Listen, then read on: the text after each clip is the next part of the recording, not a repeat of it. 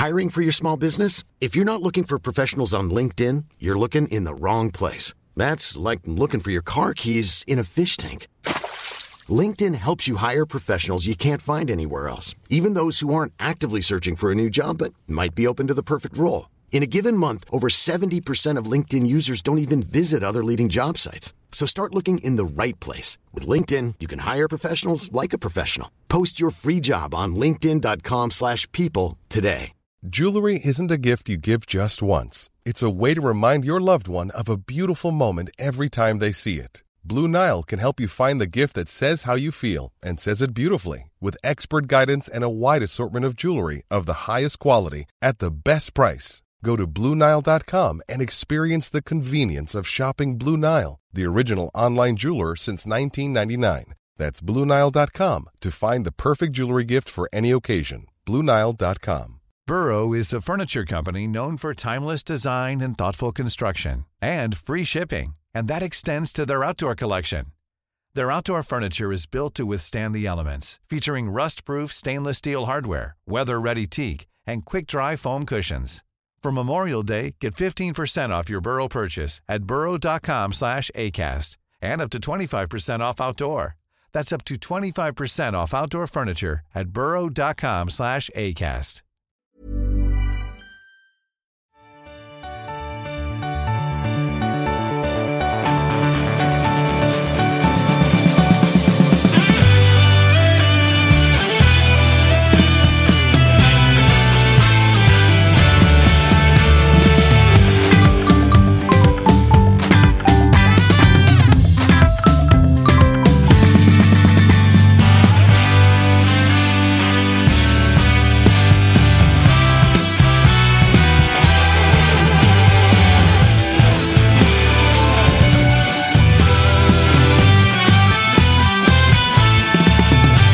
Hjärtligt välkomna till ett nytt avsnitt av Toto-svenskan. 29 december är det när vi spelar in det här. Och eh, som alla ni som har tryckt, eh, tryckt igång det här avsnittet märker ju att det är ett speciellt avsnitt. Inte live, inte YouTube.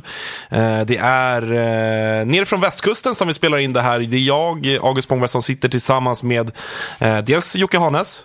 God dag. Men också, kanske framförallt, Patrik Lindberg. Framförallt. Ja, men det skulle jag säga. Vad fan- vad fan nu? Jocke är alla så vana vid att han är alltid med och, och sådär. Det är, jag tycker ändå att det är lite roligare att du är här också. vad, vad härligt. Ja, men, eh, tack för att jag får eh, komma och besöka er på västkusten. Det är Ja. nästan som att du är med i ett BB-poddavsnitt snarare än att jag gästar Tuttosvenskan. känner Nästan så. Jag känner, jag känner lite så också. Jag skrev det på Twitter att eh, jag, jag får liksom, eh, så som du har det ibland Jocke, när du sitter mellan mig och Kristoffer- Kristoffer Svanemar, så, så har jag det nu. Ja, det får se vart det tar oss. Ja, om det blir en positiv eller negativ erfarenhet. Samtidigt så måste det ju vara så att du har varit snäll eftersom du har fått lov att spendera julen på Sveriges rätta sida. Så att, ja, vi ska försöka vara, fortsätta vara snälla Patrik, Gud, ja. eller hur? Gud, ja. Ja, alltså jag, jag fick ju den, eh, vi hade ju vårat eh, väldigt härliga julavsnitt här som vi släppte den 23 december. Där vi eh, pratade lite om vad man tycker om julen egentligen. Du, du var ju lite semi-grinchen, Jocke, föga förvånad. Patrik känns lite, du känns ändå som att du gillar julen, eller? Som att jag gillar julen. Ja. Ja, men den, den är ju ändå återkommande så jag har liksom valt att omfamna den. Jag har inte så mycket att välja på. Det är vid det tillfället man träffar släkt och liksom har det som någon sorts ursäkt och då behöver man inte ses däremellan. Nej. Vilket är ganska skönt. Så man koncentrerar liksom alla dessa tillfällena till, till eh, ett och samma tillfälle varje år. Det är inte, det är inte jätteöverraskande att Jocke inte gillar jul eftersom Jocke inte gillar någonting som sticker ut från vardagen. Sticker det ut Nej, julen? men är inte- ja. Eller, eller han gillar framförallt ingenting som många andra gillar. Hade Jocke fått bestämma... Jocke vill mygga av julen. Nej, men det är så här, du gillar inte födelsedagar, du gillar inte så högtider. Så här, du hade ju helst velat att varje dag var en tisdag. Jag gillar, ju- om man ska vara ärlig, så gillar jag ingenting. Nej, det, jag menar, du gillar att vara i fred i din båt. Ja, Och när du får vara det, då är livet fem plus. Jag har höga krav på tillvaron faktiskt. Ja. Det ska man ha Det tycker ska jag. man ha, det ska man absolut Men julen är såklart överskattat, men det kan också vara lite mysigt. Ja, men det kan det. Det, det jag skulle säga var att jag, jag har ju faktiskt eh, fått, fått äran då, som du sa, eh, att fira jul här nere, som jag brukar göra. Eh, och jag firar ute i skärgården. Och där, eh, som de flesta vet, öar, det, det är inte ofta snö på, Nej. på öar. Nej. Och jag har under mina fyra eller fem år här nere eh, aldrig sett snö. Och så vaknade jag på julaftonsmorgon och det var en ordentlig frost. Ja, jag som jag kände, jag kan leva med det här. Den funkade som Den snö. funkade som snö. Vi, vi fick en morgonpromenad, jag och tjejen. Och som de klichéer vi är så fick vi en riktigt krispig morgonbild vi, eh, ut mot eh, Kattegatt. Så att det var, jag, hade en, jag hade en kanonjul. Mot Kattegatt. Är det inte det? var lång, jo, det var lång horisont. Ja, absolut. Ja, men, det- och det, det var instagrammig eller? Nej, inte så, men, men eh, familjechattig. Ja, En god jul från Näckerö, liksom budskapet. Så Du har ju också fått en försenad julklapp av Patrik idag har jag sett till att du skulle få. Ja. Tänker du på våran lunch? Ja, precis. Ja, det, det, ska du... Ska jag berätta om Ska det? du berätta? Det finns ju ett, ett fenomen i Göteborg som inte ens är i Göteborg utan ligger på Hisingen. Och det är en, det är en korvmoj vågar jag påstå som heter Flintstone som ligger ute vid Backaplan. Som då har som liksom sin specialitet att de serverar kebab med mos. Ja, Och jag har ju av extremt många anledningar själv inte heller besökt detta etablissemang eftersom jag gärna äter vanlig mat vid de tillfällen jag ska äta mat och inte då kebab med mos. Men nu har det, liksom, det har liksom byggts upp över lång tid så jag tänkte så här att men idag ska vi testa.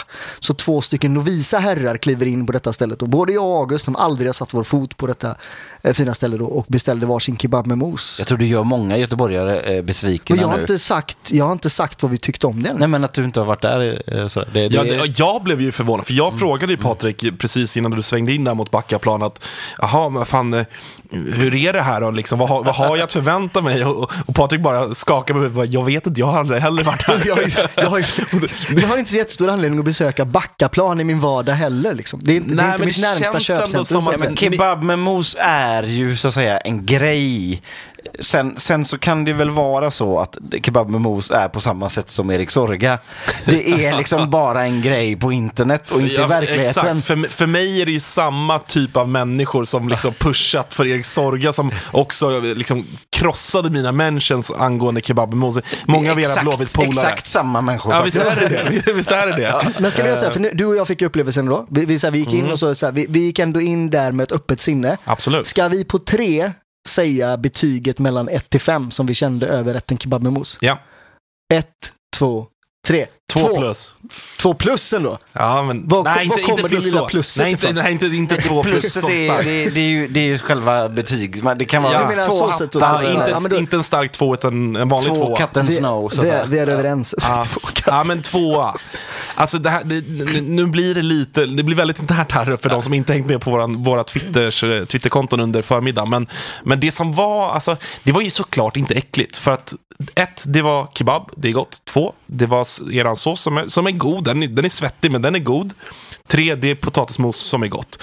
Men det, vi var ganska överens om att det man behöver till det här liksom feta, lite salta köttet, extremt feta och stabbiga såsen, det är någonting frasigt, någonting krispigt.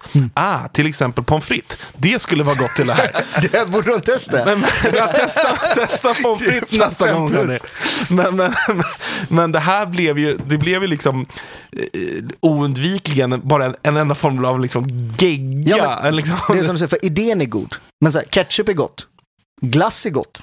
Det innebär inte Ja, att glass där och går du ketchup över gifter sig. salt, salt-sötgränsen som man, inte, som man aldrig bör passera. Bara det blandning av sött och salt är väl ändå så här, någon sorts grundsten i matlagning. Nej, det är inte bra. Fetaost och äpple och så vidare och så vidare. Det borde myggas av. Okej, absolut. Eh, ja, men det, det var så där till, all, till, ehm, till Twitters... Nu har vi gjort det. Nu har vi gjort det. Vi- Jag kommer förmodligen inte göra om det. Eh, vi, vi ska inte gå in på kebabdiskussionen i stort, för då kommer vi sitta här i fler... Alltså jag har pratat om Göteborgs kebab i typ fyra olika poddar. Jag tänker inte göra det den femte. Alltså det kommer inte att hända. Men det är för att du också aldrig kommer kunna vinna den, för att det är alltid så här, den lokala kebaben som är bäst. Träffar du en person ifrån Färgelanda så kommer den prata om att 100 Dalsland. 172ans kebab är den bästa i hela Sverige. Och Ja, så kanske, är det bara kanske. med det. Eh, kanske, kanske är det så. Har, har du ätit det förresten Jocke? Kebaben med mos. På, På Flintstones. Ja, jag har ätit det en gång. Det har du inte. Alltså, jag gillar ju mos. Jag, alltså, jag, jag kan ju äta potatismos. Va- Varför pratar vi om det här egentligen? Nej, men- men jag, jag kan äta potatismos till mycket saker. Eh, tje- tjejen som gillar ris eh, och, och har mycket såser och sånt till det. Då kan jag ibland dra på en potatiskastrull med mos till det istället. Eh, Till riset. Ja, precis. Ris och mos och bröd också. Men eh, får jag avslöja i Tuttosvenskan att du ibland också har ganska ovanliga matpreferenser? vi, hade, vi hade ju en period du och jag, det här är några år sedan, när vi tränade Oh my god, kommer den här? parallellt. Nej, men, nej, men vi, vi, höra. eftersom, vi umgås ju så pass mycket jag och Jocke. Eh, Så att vi kom överens om att så här, ja, men det funkar inte att en äter svingött och den andra inte får äta gött samtidigt. Så att då kom vi överens om att ja, men vi äter vettigt samtidigt och då började vi räkna kalorier. Det gick svinbra som du säkert ser. vi räknade jättehögt. Det pågår inte just nu. Nej, det pågår inte just nu. Men i, i, i det här sammanhanget då så, så, så kommer Jocke då på ett lifehack. Och det är att man kan ju också byta ut det man äter så länge man bara räknar sina kalorier. Så min fråga, hur många kanelbullar per dag var det du fick äta om du bara åt kanelbullar? Det är sju. Sju! så då, så du, du hade ändå en period då du levde på Det kanelbullar. var ju inte någon lång period. Nej, men det ju- var ändå det var en ju period. mer, det var ju mer av ett, ett meme så att säga. Jo, men det var så jävla kul. Jag kom, jag kom upp till din lägenhet som du då bodde i Krokslätt, eh, öppnar dörren, bara känner en asgod doft, du vet den här som man känner i kön Ja. på Ikea. Bara, vad fan är det här? Det luktar svingott. Möter Jocke, jätteglad bara, välkommen, ta en kanelbulle. Hade du bakat då? Nej, alltså, det så, stor, värmt. så, så stora bagerikanelbullar kunde man, kunde man ta. Så, alltså, och det, är, alltså, det var ju smart för det är ju jävligt gott. Ja. Och också mättande. Och funkar även För- för frukost, en- lunch, middag. Ja. Ja. Sen, sen så man blir ju obeskrivligt trött på kanelbullar ganska snabbt. Det är det som är, som är, som är nackdelen då. Men så- så just eh, ur eh, synpunkt att man skulle tappa över kilon så, så måste det funkade Du, faktiskt. vi tappade ju, du, Ja, ja, du ja, tappade det- det ju typ funkade 10 faktiskt. kilo de sex Men veckorna jag tror inte att kanelbullsdieten kommer gå till historien som någon av de mest framgångsrika. Nej, även om jag, jag, fan, jag kan ändå se det framför mig, en sån, en sån Aftonbladet plus-artikel. Ja. Så, rasade han, så rasade poddprofilen 10 kilo, och så är det plus, och så en ganska dåligt inphotoshopad kanelbulle över Jocke liksom. Det, det har ändå någonting. Ja. Kanelbullsdieten. Ja, kanske. Fem plus. kanske. Hur mår ni annars då? Mår ni bra? Ja men bra, julen är över. Julen julen är över. Nyår tycker du ändå ganska bra om Jocke. Ja, men det är okej. Den är, den, det är ju också en, en överskattad, så här. Framförallt så är det väl en sån här förväntningshåsad eh, kväll oftast. Ja, att nu det ska det vara Det måste så vara perfekt. jävla Ska det vara fint. årets bästa kväll? Och så finner man sig själv sittandes hemma vid sitt eget köksbord bord, iklädd liksom, kostym och slips och äter mat som man typ egentligen inte vill ha. Typ. Men du, Ja, du fattar tycker det är, lite an, det är lite ansträngt? Ja men precis. Nu Ja, ska men det är det jävlar vad det ska saftas på och så är man ändå bara hemma hos någon. Eh, typ fast man kanske får ha skor på sig eller, eller sådär. Ja, men oftast är det väl ändå lite godare mat, man kanske har lite godare dryck i glaset. Alltså, så här, man, får, man ska inte ha så höga förväntningar, då blir det oftast kul. På livet. Vi är jätteroliga att umgås med. Som sagt, vi umgås gärna med varandra och bara vi två också. Jag hör det, jag hör det. Jag vill passa på att skicka lite, en, eh, lite kärlek till min eh, kära storebror som har blivit pappa här i, i förrgår. Det är roligt. Så jag har blivit farbror för första gången, vilket känns eh, fantastiskt. Så att, eh, eh, en liten shoutout till lille Walter som eh, jag hälsar välkommen till världen. Jag tror att han kommer lyssna på det här, nämligen på BB. De ska åka hem imorgon. Eh, så att det är kul. Men eh, nog, om, nog om oss och nog om, nog om kebab och, och allt vad det är. Vi ska, vi ska prata lite, lite Bajen tänker jag. Så, så, slå på, slå på uh, tuttosvenskan, då det handlar om eh, kebab med mos och kanelbullar. Vi måste, Det händer inte mycket vi, nu. Vi måste starta mat-Toto. Alltså. Måste, jag får ringa Thomas efter det här. Vi måste lösa det. Måste lösa det. Eh, vi ska prata lite om Hammarby. Där det har eh, hänt en del och snackats en hel del. Men, men innan det tänker jag att vi ringer ner till, ringer ner till Gossip-ladan, Jocke Hanes. Då blir du glad när jag säger så. Ja, man ska jobba in det. Det är bra för honom att du jobbar in gossip-ladan. Vi- Det kommer vara större än Romanos till slut. Vi, vi, vi slår en signal. Då har vi eh, kommit ner till Blekinge och eh, Totosvenskans silly season-kung Josip Ladan. Jag börjar med att fråga hur halsen mår. Du var högst tveksam till medverkan tidigare, men eh, efter mycket om och men så kröp du upp ur bingen och, och tackade ja. Hur mår du? kröp upp ur bingen är också sån riktig, eh, riktig kryddning. Nej, det är... Ja, du ligger faktiskt kvar i bingen, så det är en kryddning. klockan är halv tre och ligger kvar i sängen. Det är sån gåshud.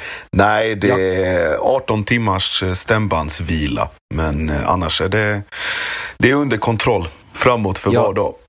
Jag har kallat Josef för vek kanske 105 gånger i vår interna chatt. Ja, och till, okej. slut, till slut så bet det och han tackade ja. Ja, vek, vad var det, nedbäddad med napp och filt och allt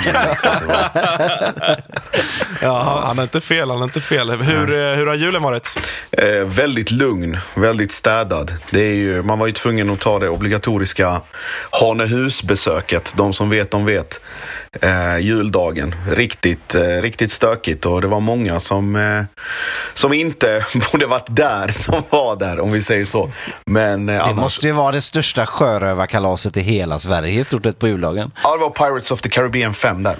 Eh, men eh, nej, det var... Man, man fick sin lilla dos av eh, saker man både ville se och inte ville se. Och sen så åkte man hem. Så det har varit väldigt, väldigt lugnt bortsett från, från den lilla kvällen där. Men annars är det bra. Jag fattar. Jag fattar. Eh, du, eh, vi, vi ringer främst för att, eh, att kolla lite silly season med dig. Det har varit, eh, du har fått eh, skicka ut ett par gröna bockar här under, under mellandagarna. Vart vill, du, vart vill du börja någonstans? Ja, vad, vad vill ni börja tänkte jag säga. Vi kan väl Ska börja. vi börja med, med, med Jensen eller? Det känns ändå som att det har varit den stora. Kalmar Ja, gjort klart med Rydströms ersättare. Ja, där är ju Bock eh, i och för sig. Det kom väl i, igår till eh, alla Kalmar-supportrars enorma glädje där. Jag blev ju, skickade ut en inbjudan där om bir och det var ganska många som, som svarade. Så att jag är ändå nöjd från att ha gått från att blivit eh, vad heter det, persona non grata till att dricka pils på O'Learys. Kanske en livepodd, vem vet? Eh, Nästa säsong på O'Learys. Men eh, nej, det var, det, var, det var trevligt. Det var ju eh, kom från Danmark faktiskt. Så här liksom att nu är allting färdigt och det var mycket som hängde i luften. Alltså, det är, många har skrivit att det har varit klart länge och det ska presenteras och det är bara detaljer kvar. Och, men det var, som jag har förstått, en ganska lång och utdragen process med eh, med Midtjylland. Alltså även om man var överens med, med Jensen så var det fortfarande man skulle lösa det ekonomiska med eh, hans dåvarande arbetsgivare. Och det tog lite tid och de var väl inte superpigga i början på att släppa honom för att han har sett som en väldigt stor resurs och någon som man har varit väldigt nöjda med under många år. Ehm, men eh, om man på presskonferensen och allting som Jensen har sagt efteråt så har man förstått att han kände sig mer än mogen för en, eh, ett uppdrag som huvudtränare. Och att gå tillbaka till det lite grann. Han har ju han har erfarenhet. Han var väl, jag tror han var interimtränare i Linköpings FC för några år sedan. Han var U17-tränare i Norrköpings, IFK Norrköpings akademi. Och sen har han varit då i, tillbaka i Danmark Eh, och jobbat där i många år. Så han har gått den här liksom step by step-grejen eh, liksom, i, i sin fotbollsutbildning. Men som, som person och som fotbollstränare verkar han vara väldigt kunnig, väldigt påläst och väldigt uppskattad. Så att om man skulle se det som i skenet av Henrik Rydström så är, väl, så är man väl så nära Rydström man kan komma utan att det är eh, just Rydström.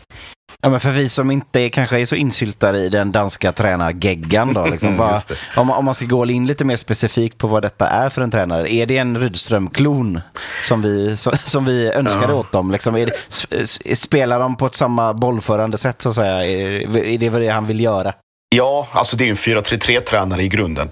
Eh, och kommer väl att, att försöka bygga, han sa väl också, jag lyssnade på presskonferensen, att det, det här klassiska tränarsnacket om att nu när det är, det är nytt och sånt och det är ingen revolution som kommer ske utan det är liksom, det, klubben går bra av en anledning och det finns ingen, inga konstigheter eller anledningar att, att liksom gå ifrån det eh, mer än vad man behöver, alltså i små detaljer. Men eh, 4-3-3, eh, offensivt, bolltrillande, alltså väldigt Midtjylland-inspirerad fotboll. Bortsett från att Midtjylland, eh, när de väl håller i bollen så håller de den väldigt bra och är liksom skickliga på att bryta ner vilket motstånd som helst.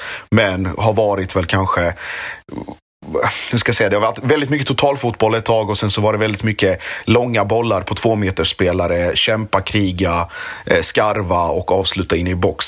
Eh, men eh, taktiskt väldigt liksom drillad och bra som jag har förstått också på att utveckla unga spelare men även i liksom individuell feedback och komma med den typen av input. Liksom små detaljer, alltså pinpointa saker i, vi kan ta, ska bara ta som i Kalmar exempel, Filip Sakbeki Sakpikidis. Att kanske inte eh, trycka på hans Alltså så här, ja, han är snabb och han är bra i djupled och har väl en ganska hög högsta fart. Men kanske inte liksom trycka på att han ska springa på alla bollar. Utan han är sån som hittar att be, lär dig bättre att bedöma. Ligg rätt, alltså ha en lägre utgångsposition eh, i de här lägena. Så kommer du liksom med din fart hitta. Alltså den typen av, av saker. Så jag tror, eller intrycket från Kalmar är att de är väldigt, väldigt nöjda. Eh, och eh, om man ska skicka någon grej till supportrarna så är det väl att de ska vara eh, nöjda med att ha fått eh, just Henrik Jensen. Eh, med tanke Det på är, min, vad som det är min känsla att de är också. Jag såg, Vi ska ju ta lite frågor här i slutet av programmet, men, men några Kalmar-supportrar som eh, skickade in frågan, eh, eller tyckte att vi skulle diskutera det faktum att Kalmar har fått en bättre tränare nu än vad de hade innan. Det känns väl som att man, då kanske man, man kryddar lite väl så här. Men, eller vem vet, det kanske kan bli så, men här och nu är det väl... Man ser det, värden i rött och vitt då tror jag. exakt, Ja, exakt det. så. Hur ofta är någon missnöjda med sin nya tränare då? Och nej, fan också, fick vi den personen nu? Ja, Eh, ja det, Alltså- det, är i och för sig, det är i och för sig en bra fråga. Det är inte, det är inte ofta någon är det, eller? Ja, men det var väl de, jag tror väl att de hade enorma farhågor på vad som liksom diskuterades. Det var ju Nordling och det var Bartos och det var det ena med det andra med det tredje. Så att ha fått Jensen så är, väl, då är det väl fest och, och håll igång på larmtorget nu i en månad framöver. Men, ja, Men jag får spela, eh, jag får göra mig dum då. Visst är detta Midtjyllands assisterande tränare? stämmer Eh, bra. Så att eh, det som man möjligen då skulle kunna ha som, som ett orosmål, det är liksom, är han mogen att ta ett, eh, ett, ett eh, bra lag i en högsta liga och vara huvudtränare för det? Det är det är väl där man får ställa frågorna då kanske. Ja, det är väl en högst befogad fråga. Samtidigt tror jag inte han hade tagit jobbet i Sverige om han inte hade haft koppling till just Sverige. Att han känner till liksom, eh, den svenska fotbollen och hur liksom, eh, saker och ting fungerar här. Visst, alltså, Li- Linköping för många år sedan är en sak, Peking är en annan och sen var han väl i, jag tror det var i Vendsyssel, någon sån här random dansk eh, förening och sen Midtjylland och, och tillbaka. Till saken hör också att Jensen eh, var på tapeten för Malmö i någon roll när, jag tror det var efter, antingen innan eller efter Rössler. Jag tror att det var efter. Eh, att det skulle vara någon form av, om det var någon ass, ASS-tränarroll eller någon stabsroll. Så att han har funnits med eh, på liksom, den tapeten länge. Eh, och sen så, som, man, som jag var inne på innan, uppenbarligen kände han sig mogen och redo för att ta ett huvudtränaruppdrag. Han var ändå interim, det var inte så många matcher, men han var ändå caretaker i Midtjylland när de sparkade Bo Christensen och innan eh, Capellas kom in. Så det verkar vara någon som har eh, liksom vuxit in i den här typen av uppdrag. Apropå Rössler då, har familjen Rössler sett sladda runt på Listerlandet också eller? Nej, det, det tror jag inte. Däremot är det ju väldigt eh, smart av Hasse att eh, bara liksom locka med eh, samma klubbfärger. Det är ju både Tom Pettersson och Colin Rössler eh, från Lilleström till, till Mjällby. Så att det är väl inte så stor omställning bortsett från kanske stad och, och miljö. Men klubbfärgerna är de samma för, för båda. Vad, vad säger du om det då? För det, det var ju också din, eh, Tom Pettersson i alla fall, var ju din, ditt avslöjande som blev klart här nu för några timmar sedan. Ja. Inte? Var det inte det?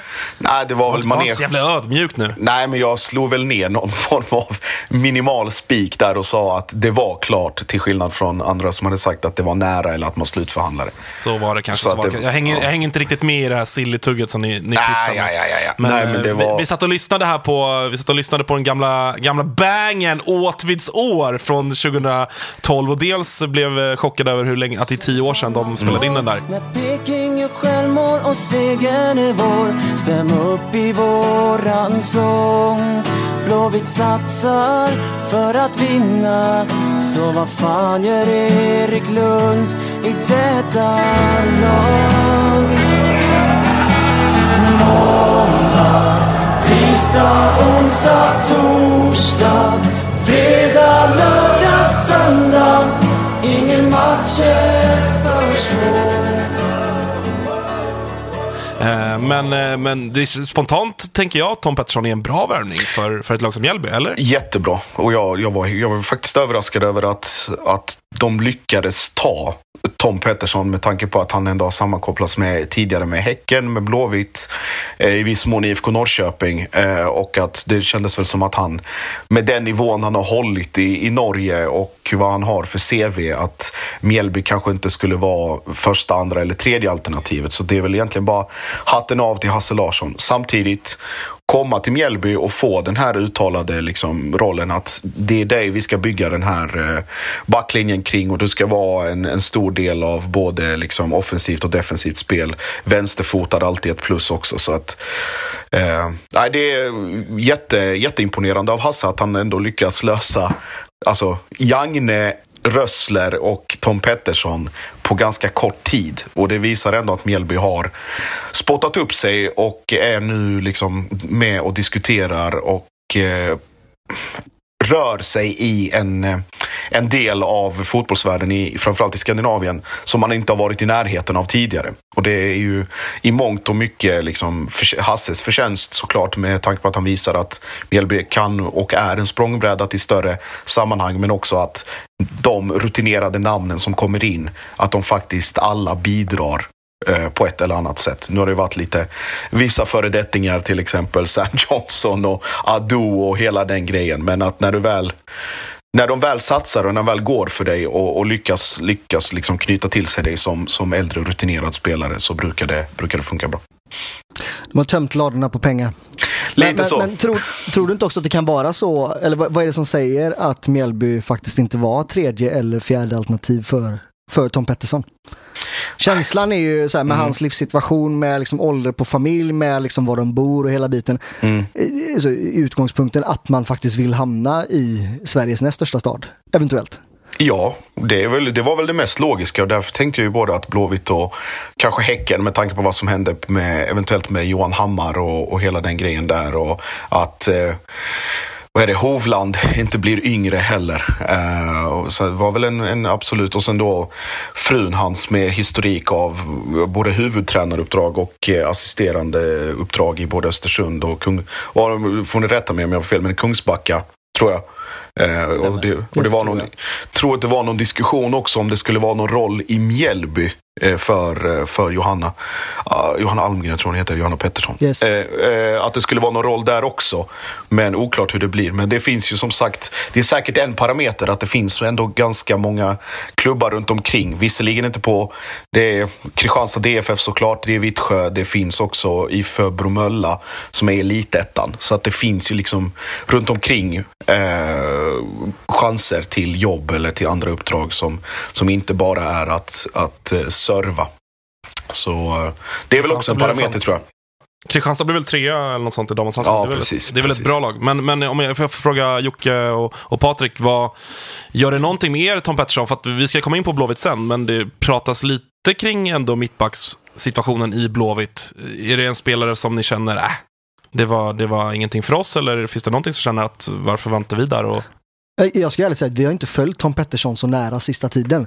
Men det är en vänsterfotad mittback. Vi har en Johan Bångsbo som idag är vår vänsterfotade mittback som många tror kommer att lämna och det är ett tomrum att fylla. Därför känner jag väl någonstans att har vi inte tagit i Tom Pettersson nu så vågar jag ändå påstå att vi inte ville ta i Tom Pettersson. Jag är, jag är övertygad om att hade Blåvitt velat ta Tom Pettersson så hade vi fått honom till IFK Göteborg. Ja, men det, det är fr- framförallt med, med, liksom stadsgrejer. Ja, ja, alltså hela, det, man det bara- har inte att göra med att bara vi... ska liksom- det, är inte, det är inte att IFK Göteborg är stora och mäktiga och kungarna här. Utan det handlar, I förhållande får man väl ändå säga att ni är det också. Till Mjällby, men jo, ja, sen får man ju se liksom vad, vad, vad historien de senaste åren har sagt och sådär. Mm. Men att, att Tom Pettersson inte landar in i ett IFK Göteborg här och nu, det tror jag snarare har att göra med att IFK Göteborg inte var intresserade. Utan att veta, så är det min känsla. För att sett till Tom Petterssons livssituation så känns det ju fem plus för honom att landa in i ett, ett Blåvitt just nu. Mm. Ja, jag, jag håller helt med. Eh, vi släpper Tom Pettersson. Jag tänker vi, vi måste ta lite Bayern. Vi ska ringa upp eh, Walter Bergman här strax också, Josip. Där har det ju, det snackas mycket kring Bayern. Eh, Det har väl inte blivit klart än, i alla fall inte när vi spelar in det här med Gustav Ludvigsson till, till Sydkorea, men allt tyder på det. Jag läste en intervju med Jesper Jansson där han eh, eh, ja, gjorde väl ganska tydligt att eh, han kommer nog försvinna. Det är Ludvigssons önskan och så vidare.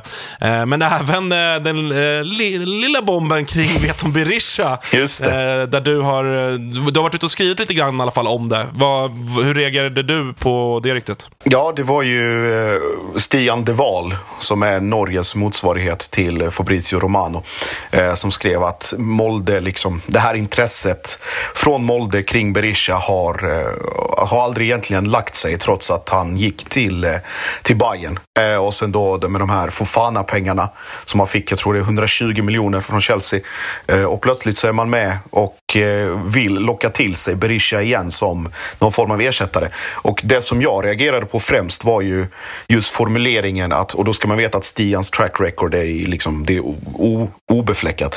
Eh, och formuleringen att Berisha har erbjudits till klubbar. Det var där jag tänkte var så här, okej.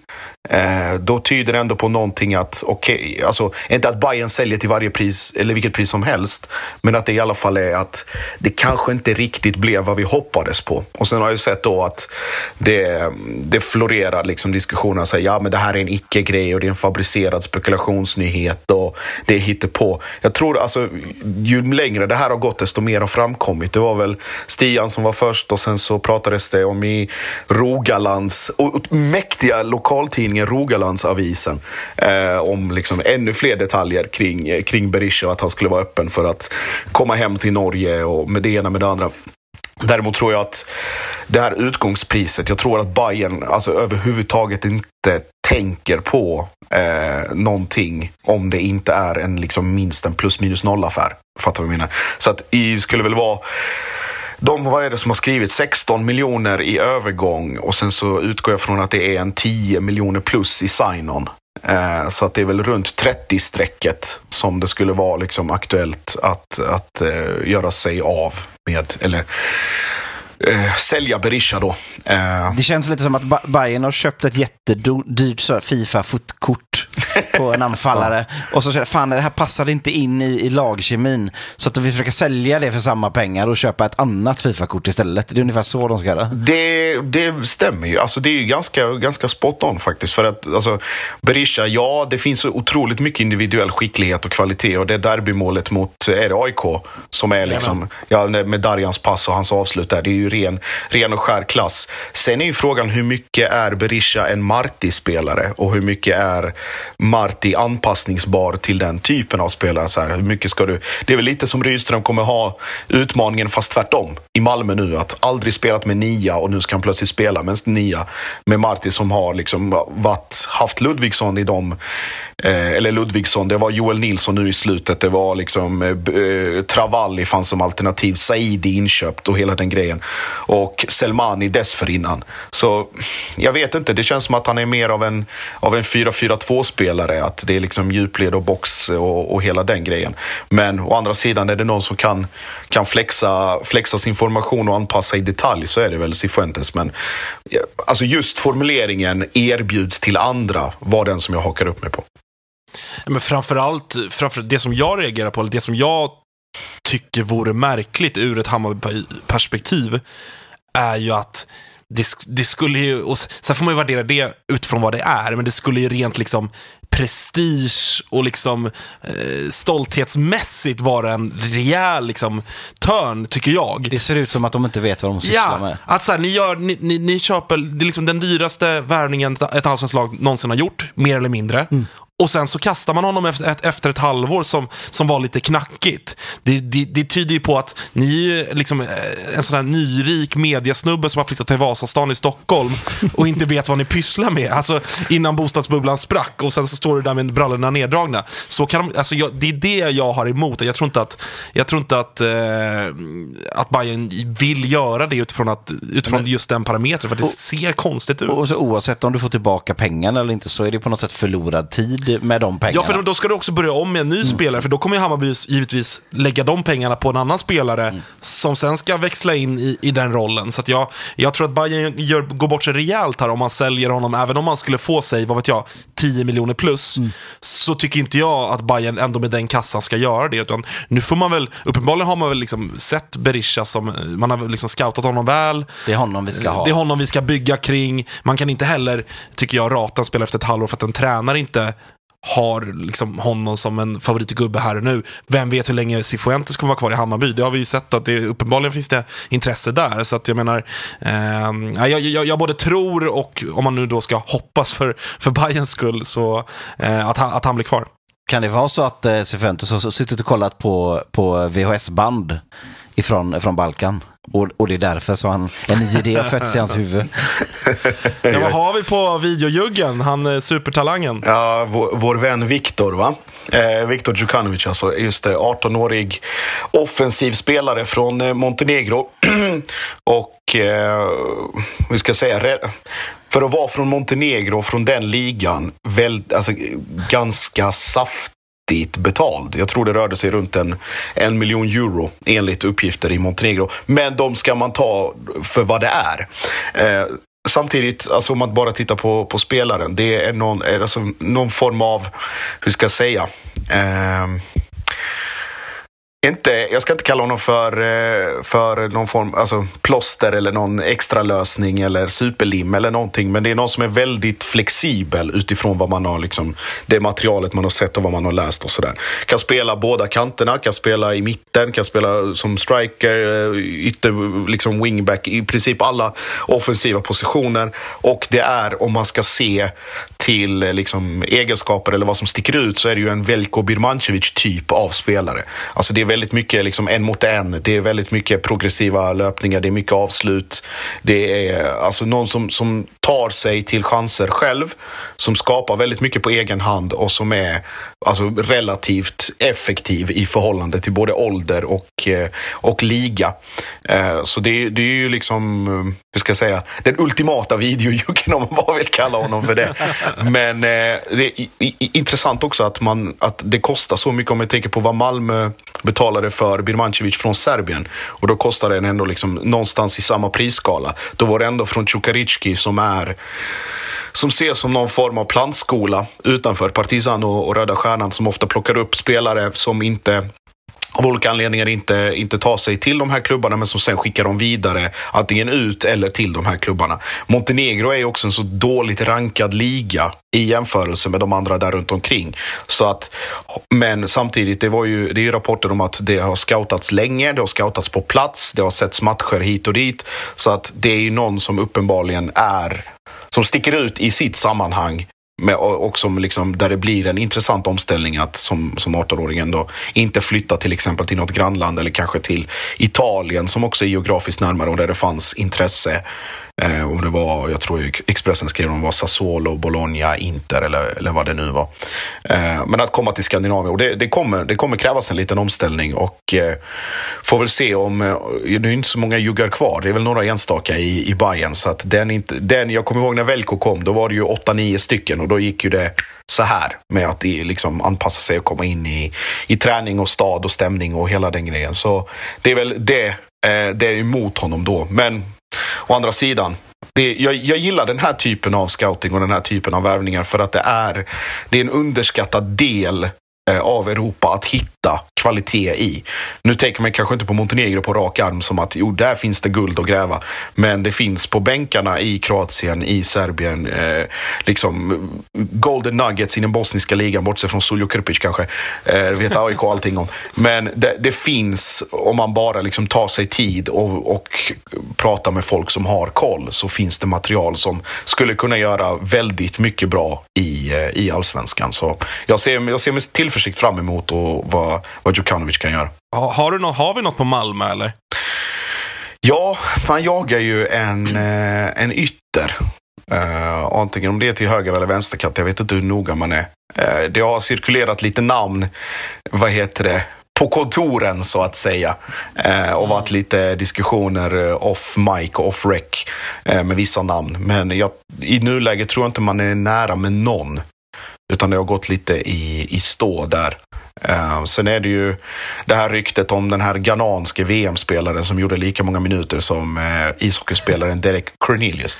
Eh, det var ju, vad var rapporten senast igår om att det var andra klubbar inblandade och Frankrike och hela, hela balletten där. Å andra sidan hävdar andra att den är typ i hamn av någon, någon anledning. Så det får vi väl återko återkomma till efter årsskiftet. Och sen är det Var ju det, då han som kom, var, var det han som kom från en klubb med något sånt otroligt namn? Typ? Hearts of Kops- Oak. Kap- Kapstad- Kapstaden Woodpeckers. eller- Det är så jävla Heart- guldnamn Hearts där of, nere. Hearts of Oak är riktigt gosigt. Men det senaste är väl i alla fall, var det danskarna igår eh, om Hugo Larsson. Eh, Just det, FCK eller? FC Köpenhamn som ska enligt då B, ansedda BT eh, vara redo att lägga ett bud på 7 miljoner euro eh, för, för Hugo. Eh, Det är väl, alltså det är väl bara, jag förstår, jag förstår prestigen. Jag fattar det, Det är en känsliga. fotnedsättning såklart av Ja, det i är så klart, fall. ja, verkligen en fotnedsättning och en liten sån där markering och allt det där. Jag fattar att ni inte vill gå med på det. Men pungar en klubb här och nu 7 miljoner euro för Hugo Larsson som kan bli jättebra, men som i ärlighetens namn, det är inte så att han har tagit allsvenskan med storm 2022. Sen så kan liksom, så, det, det finns potential allt det där. Bröderna Sedins son. Ja, men, men det, alltså, är det inte bara sälja?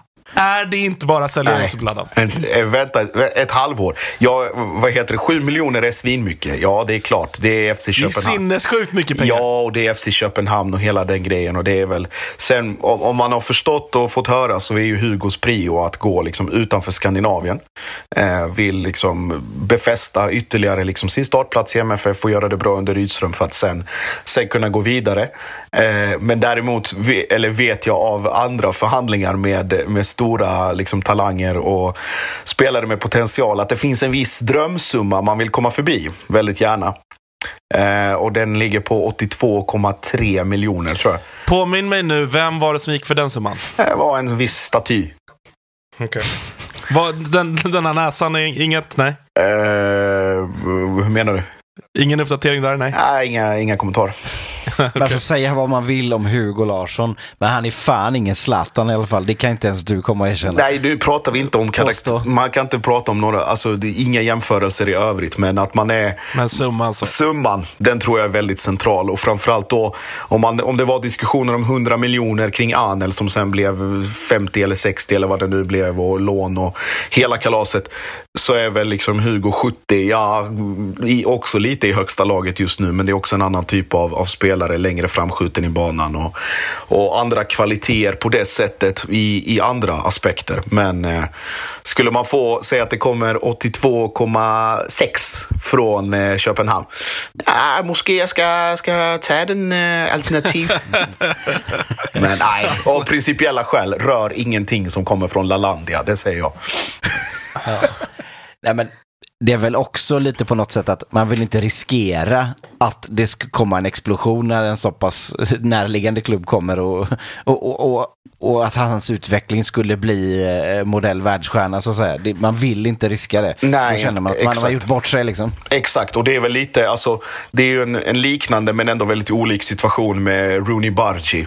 Eh, som gick liksom, han har inget, ingen MFF-koppling eller Skåne-koppling i övrigt. Utan det är liksom, han kom fram i Rödeby, Blekinge, kom till MFF, gjorde stor succé där och sen kom FC Köpenhamn och, och, och liksom la pengar som Malmö inte ens var i närheten av.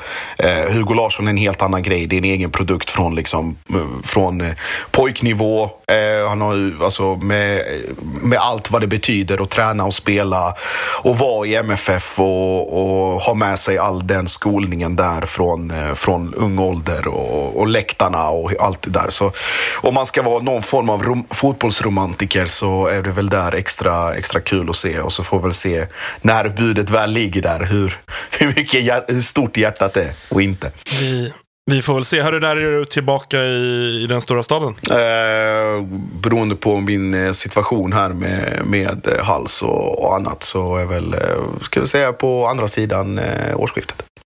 Bra, du, vi hörs då. då. Det gör vi. Ja, vad, vad känner ni kring, eh, om vi tar det han avslutar med Josip, då, Malmö FF? Eh, Lite märkligt att det inte snackas om mer kring Malmö. Ja, men så helt plötsligt så öppnar man upp stora plånboken och, och skickar in ett gäng dunder supertalanger från, från eh, halva Europa. Jag är mer inne på att den här Hugo Larsson-grejen verkar väldigt skum, eller?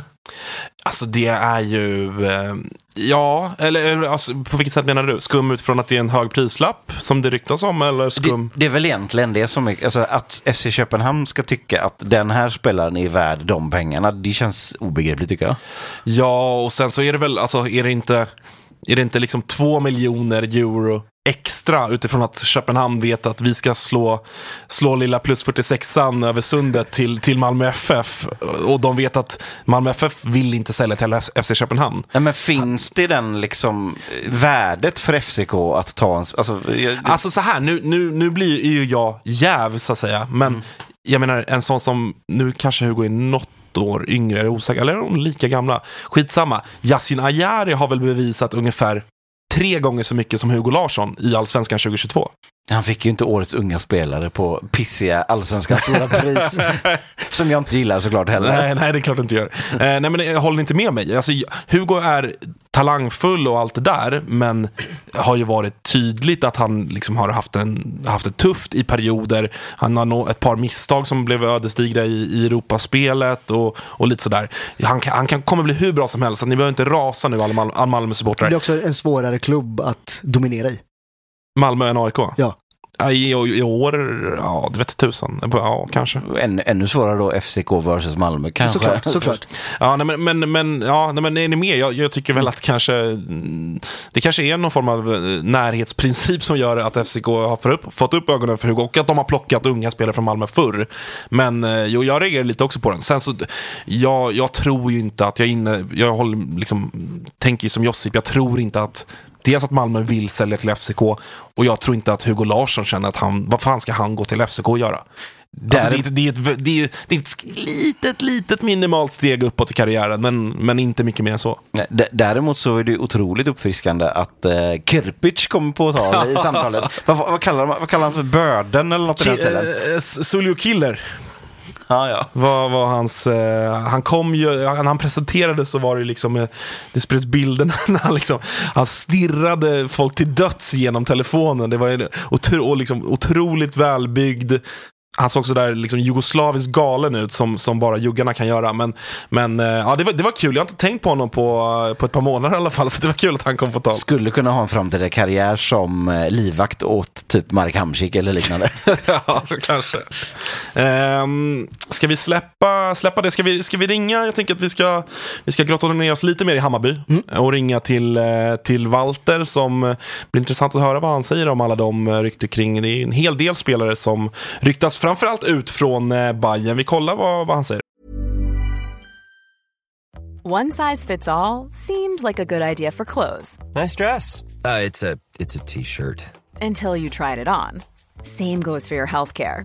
That's why United Healthcare offers a variety of flexible, budget friendly coverage for medical, vision, dental, and more. So, whether you're between jobs, coming off a parent's plan, or even missed open enrollment, you can find the plan that fits you best. Find out more about United Healthcare coverage at uh1.com. That's uh1.com. Many of us have those stubborn pounds that seem impossible to lose, no matter how good we eat or how hard we work out. My solution is PlushCare. PlushCare is a leading telehealth provider with doctors who are there for you day and night to partner with you in your weight loss journey. They can prescribe FDA-approved weight loss medications like Wagovi and Zepbound for those who qualify. Plus, they accept most insurance plans. To get started, visit plushcare.com slash weight loss. That's plushcare.com slash weight loss. I'm Sandra, and I'm just the professional your small business was looking for. But you didn't hire me because you didn't use LinkedIn jobs. LinkedIn has professionals you can't find anywhere else, including those who aren't actively looking for a new job but might be open to the perfect role, like me. In a given month, over 70% of LinkedIn users don't visit other leading job sites. So if you're not looking on LinkedIn, you'll miss out on great candidates like Sandra. Start hiring professionals like a professional. Post your free job on linkedin.com/people today.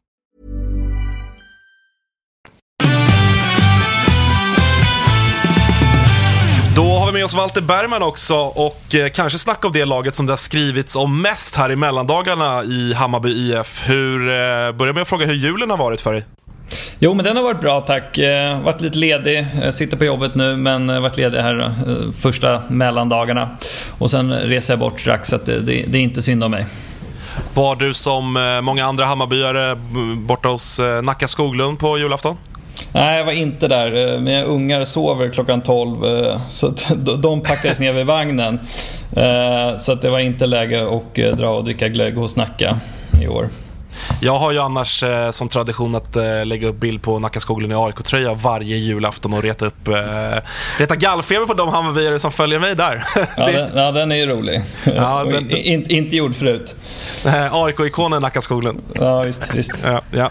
Eh, hörru, vi, ska inte, vi ska inte prata mer om honom. Vi ska, det snackas om en hel del namn runt Hammarby just nu och eh, mm. jag tänker att vi kan börja och prata lite kring eh, Gustav Ludvigsson som man väl av allt att döma får se ses som förlorad för er, eller?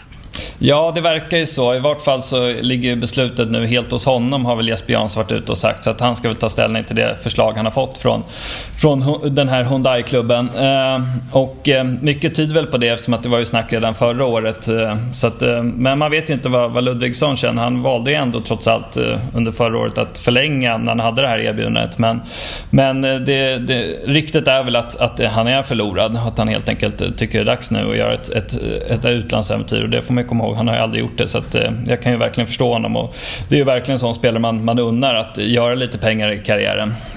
Men eh, ja, riktigt tråkigt för Hammarby. Det verkar ju, så som jag tolkade den intervjun, jag tror att det var Fotbollskanalen som gjorde den med, med Jesper Jansson, så verkar det väl som att det finns någon form av klausul i det kontraktet. Eh, när man förlängde då så lycka, eh, fick väl han in det från sitt håll så att säga, att, att om han vill gå så kan han gå ganska billigt. För det, just mm. prislappen som det har ryktats om kring 6 miljoner kronor är väl det som har eh, ja, diskuterats mest och där, där Hammarbyare kanske haft mest åsikter. att Varför släpper vi en av våra nyckelspelare så billigt? Men, men en klausul är en klausul. Sen kan man ju ha åsikter i, i förhandlingar ja. kring det. Men vad var dina liksom reaktioner på det? Nej, men eh, absolut. Samtidigt får man ju komma ihåg åldern på honom. Med, med de, de dyra spelarna är ju betydligt yngre. Han är väl 29 nu. Så att, så att räkna med att man skulle få några jättepengar för honom, det har väl ingen gjort. Så jag, jag har svårt att uppröras över det. Och sen är väl, var det väl också... Eh, Jesper Jansson verkar ju ha den taktiken. Eller han har ju sett det här förut med Tankovic eh, som förlängde och sen så strax senare drog han. Så att det är väl eh, ett sätt som man arbetar. Och det, det, var väl en förutsättning kanske också för att man skrev det där kontraktet. Att det just fanns en, en sån klausul. Men, eh, nej, men som sagt, jag är väldigt svårt att bli upprörd över en, en värvning som Gustav Ludvigsson som kommer in för inga pengar alls från Superettan. Han gör tre säsonger i Bayern där han liksom snittar över en halv poäng per match. Eh, jag, jag läste någonstans att han har missat två matcher på de här tre åren. Så att, jag menar, det, det, är ju liksom, det är allt man kan önska av, av en, eh, en fotbollsspelare. Och dessutom så får man lite pengar i slutändan som har väl i stort sett finansierat liksom, hans kostnad här i klubben. Han har bidrag på plan. Så att, jag, jag, jag har svårt att uppröras över det. det. det. är ju inte där man har förväntat sig att få några intäkter hos Gustav Ludvigsson. Så får man 6 miljoner så, så tycker jag väl jag det är helt okej. Okay. Vad är det med Bayern och den här Hyundai-klubben? Man har inte sett Jesper Jansson köra omkring i någon eh, flång nu eh, Hyundai-SUV sådär på Södermalm eller så. Det, det, det är någonting här att, att alla era stjärnor går dit. För lite, för lite ja, pengar, visst. eller? Ja, jag vet inte om, om det är till för, för lite pengar. Det är som sagt, det, det är de, de spelarna som, som har gått eh, är ju i den åldern där man inte kan räkna med några större cash. Men nej, jag har inte sett Jansson köra Hyundai. Han kör Volkswagen som alla andra. Men eh, nej, det är lite lustigt. Men eh, jag vet inte vad kopplingen är där, men, men det, är ju, det är ju samma klubb det verkar som, eh, som Bojanic, även om det verkar finnas typ åtta Hyundai-klubbar i, i högsta ligan i Korea. Men, men det är mer, mer rimligt. Eh, jag, jag var förvånad förra året att Ludvigsson inte gick då, för att eh, Sydkorea som projekt känns ju som något som, som lockar honom. Han är väl intresserad av kultur och resa och liksom käka bimbibap och sådär, så det var ju mer otippat med, med Bojanic att han gick dit. Men, men då är det väl game, gamingkulturen som lockar kanske. Fast det men, där är ju som, det där är någonting som de bara säger allihop. Det är ju bara cashen det handlar om. Det är inte så att Gustav Ludvigsson känner att han är sugen på den sportsliga utmaningen Ulsan Hyundai. Nej, men, men jag kan ju... I den Gustav Ludvigsson jag känner så är det ändå ett eh, spännande land att åka till Sydkorea. Roligare än att åka till Abu Dhabi. Eh, det, det är jag helt övertygad om att han tycker. Men sen är det klart att det är pengarna. Men, men de är väl inte störst i Sydkorea om det bara skulle handla om det. Utan det, det är väl en, en spännande grej i livet liksom. Ja, men det tror jag också. Alltså, det, jag tycker ändå att det är ett, det var ett väntat liksom, val för Gustav Ludvigsson. Mer, mer, jag håller med dig Walter, mer oväntat med, med Darjan. Mm. Där känns det som att han, han kommer mest sitta inne i sin lägenhet och, och spela, spela tv-spel. Medan Ludvigsson är ute och, och käkar på någon obskyr, något obskyrt hål i väggen och käkar kackerlackor och, och bibimbap med, med, med sesamolja och, och, allt vad det är. Men, ja. men vad, vad gör det sportsligt då, tänker du? För det är ju en, Nej, det är en speciell ja, det... spelare, Ludvigsson, men ja, onekligen gör han ju sina poäng. Ja visst, han är ju, alltså, som, som jag sa tidigare, han är ju verkligen allt man önskar sig av en spelare i sitt lag. Både på och utanför planen. Trots att han är liksom göteborgare så har han ju varit en jättefin Hammarby-ambassadör.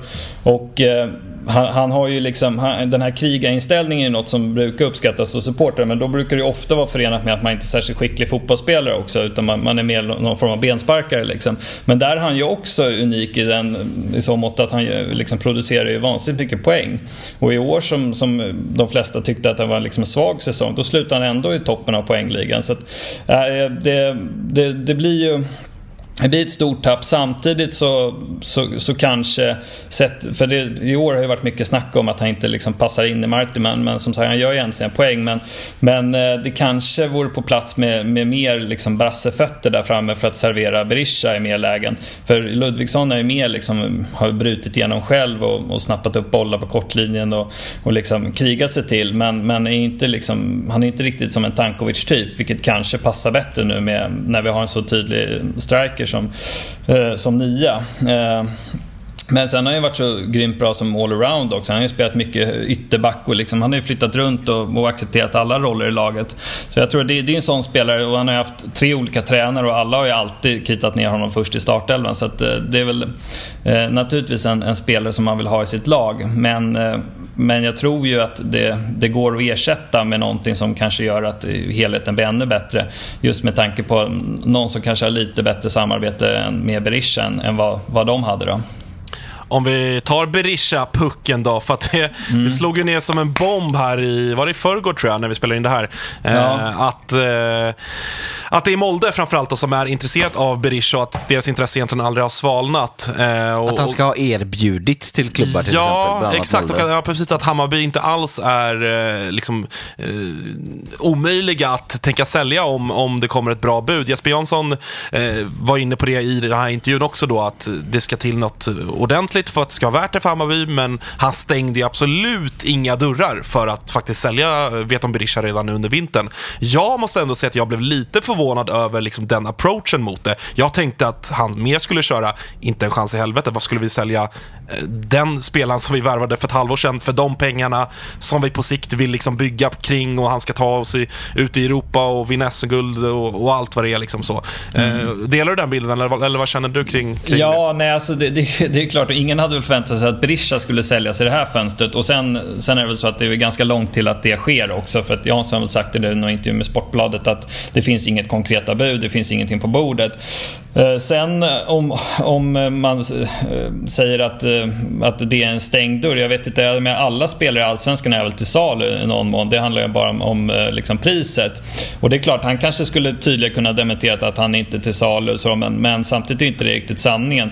Skulle de lägga upp ett jättebud uh, Eh, eh som motsvarar den investering Hammarby gjorde och det är så att Berisha helt enkelt inte trivs i Stockholm och det är någonting som, eh, som är uppenbart för, mellan klubben och honom som inte har kommit ut till, till allmänheten så, så är det väl kanske bättre att, att, att klippa banden då. Men, men, men eh, jag, jag, vet inte, jag tror inte Hammarby är aktivt ute efter att sälja honom men som sagt alla spelare är i någon mån eh, till salu.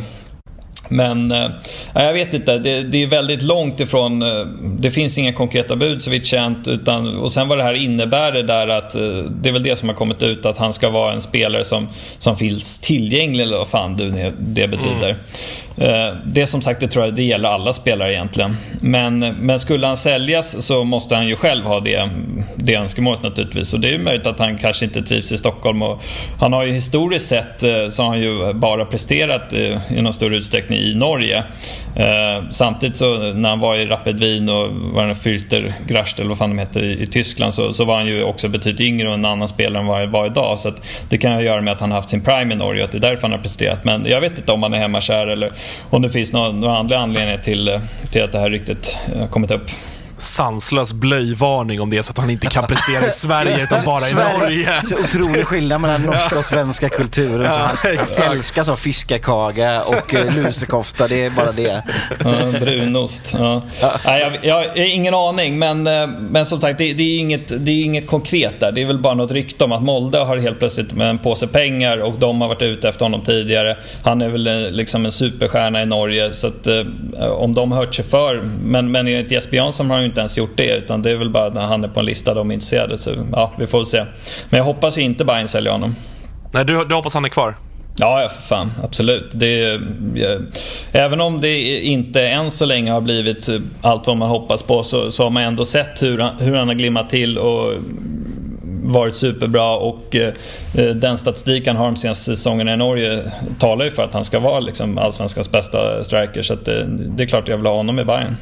Och det skulle också bli kanske någon sorts fail-känsla över, över liksom, man tar och gör sin största värvning någonsin och sen efter ett halvår bara, nej men vi skickar vidare honom. Det var inte, alltså, du, du förstår vad jag menar. Det känns Jo. inte riktigt genomtänkt på något sätt då liksom. Nej, jag vet inte. Det, det, jag skulle inte ligga sömnlös över det heller. För men man har inga känslor investerade i Berisha som, som Hammarby just nu. Men man, jag känner inte honom som, som person och, och han, han har inte presterat under någon tid i klubben. Så det, det är inte så att det, är någon liksom fanbärare som lämnar. Då, då får man väl bara lägga in det på kontot att eh, ja, den, den gick inte hem, men kan man få igen pengarna? Det är ju det det handlar om. Alltså, vi, kan ju- självklart ska vi inte slumpa ut honom. Då blir det ju en, eh, en, en, eh, som du säger, en riktig fail och man får gå med svansen mellan benen. Men, men det, kan ju, det fin, kan ju finnas saker hos honom som gör att han helt enkelt inte vill vara kvar i klubben. Och då, är- då är det väl bättre att, att ta tillbaka pengarna och satsa på en annan häst. Avslutningsvis då Walter, det, Jesper Jansson var ju tydlig i, i, i höstas att eh, han såg framför sig ett ganska lugnt fönster med tanke på vad ni gjorde i, i somras då med, med fem eller sex spelare in eller vad det var och han pratade varmt om många eh, unga killar från HTFF och så vidare.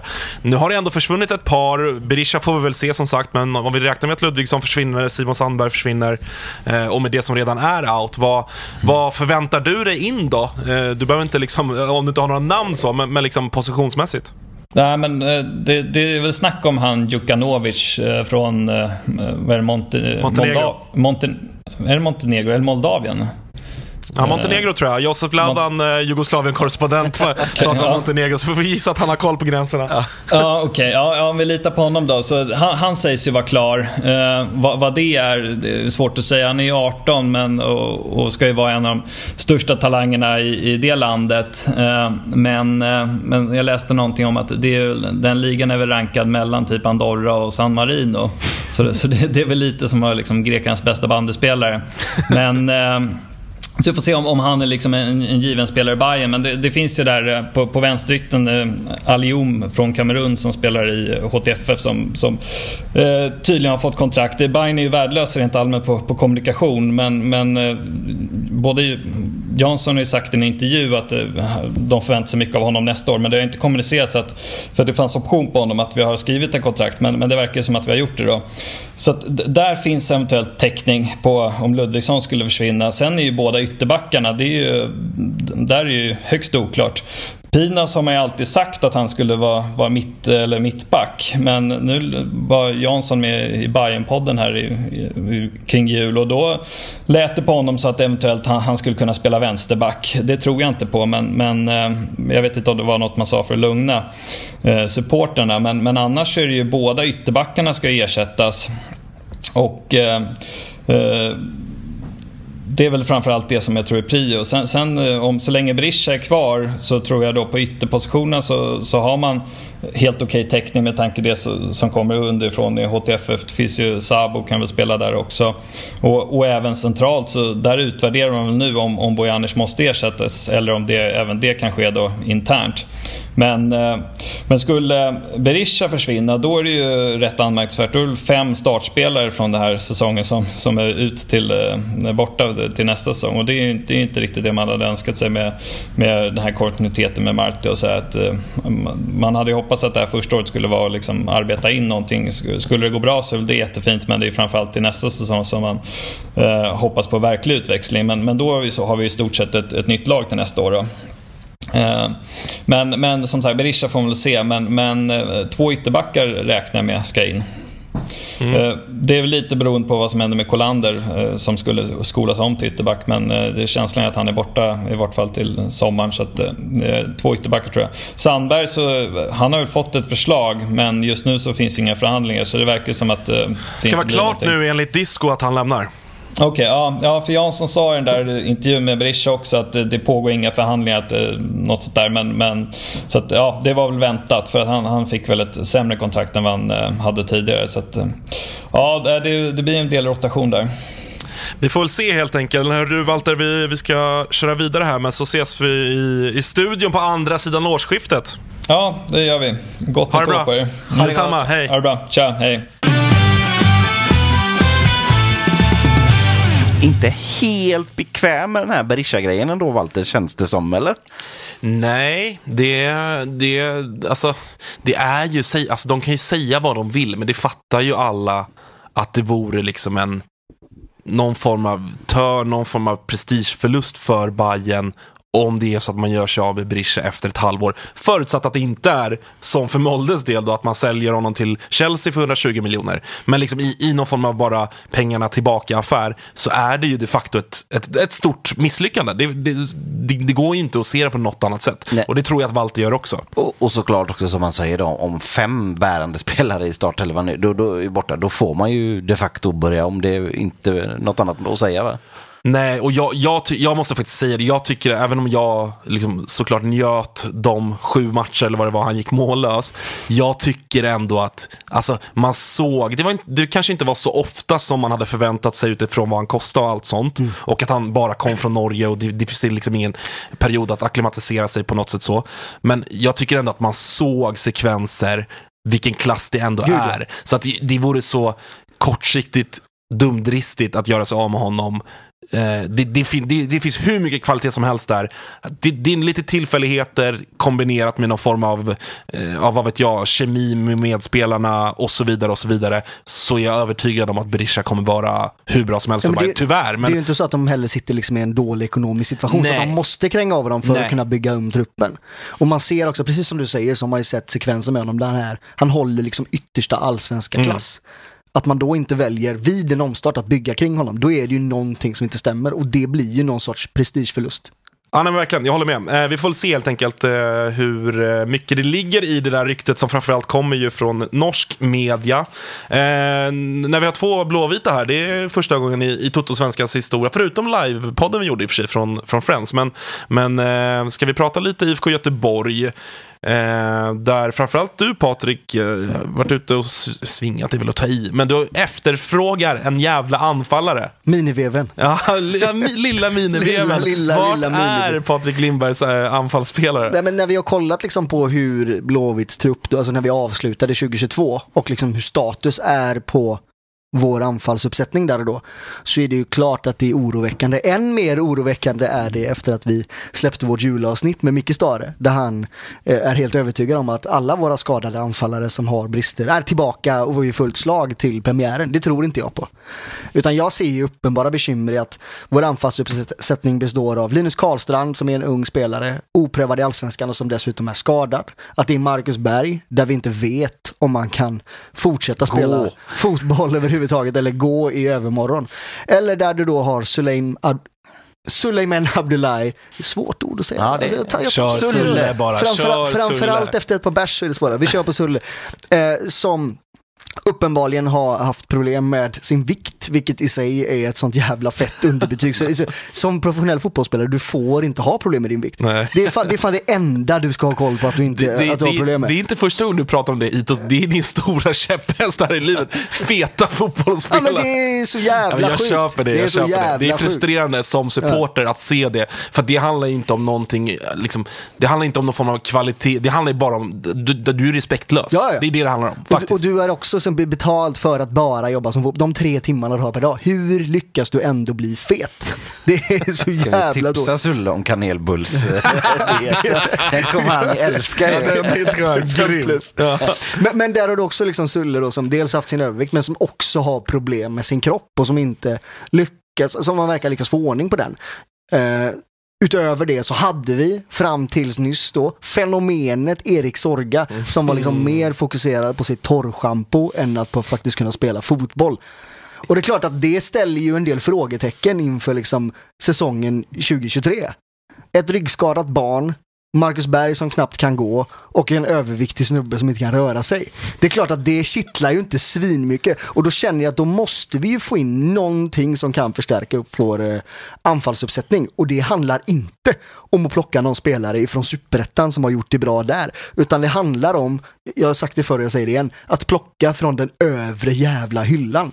För annars så kan vi lika gärna vaska säsongen 2023 också. Vi får inte hamna i en situation där Gustav Norlin, alltså en galen ytter, vi, vi pratar, Walter pratar om det här om att man har liksom de här kämpar eh, spelarna som dock kanske inte är superbra Det finns fotbollsspelare. stora paralleller ändå mellan Gustav Norlin och, och Gustav Ludvigsson får man säga. Verkligen. De heter samma sak, de gör lika många poäng och de har en spel De är som, väl som, liksom etta, tvåa i allsvenskan vad gäller bästa, sämsta spelare. Ja, Ja, men, ja, alltså, så är det ju. Att Om du tar, det bästa exemplet på Gustav Norlin liksom från i år är ju Malmö hemma.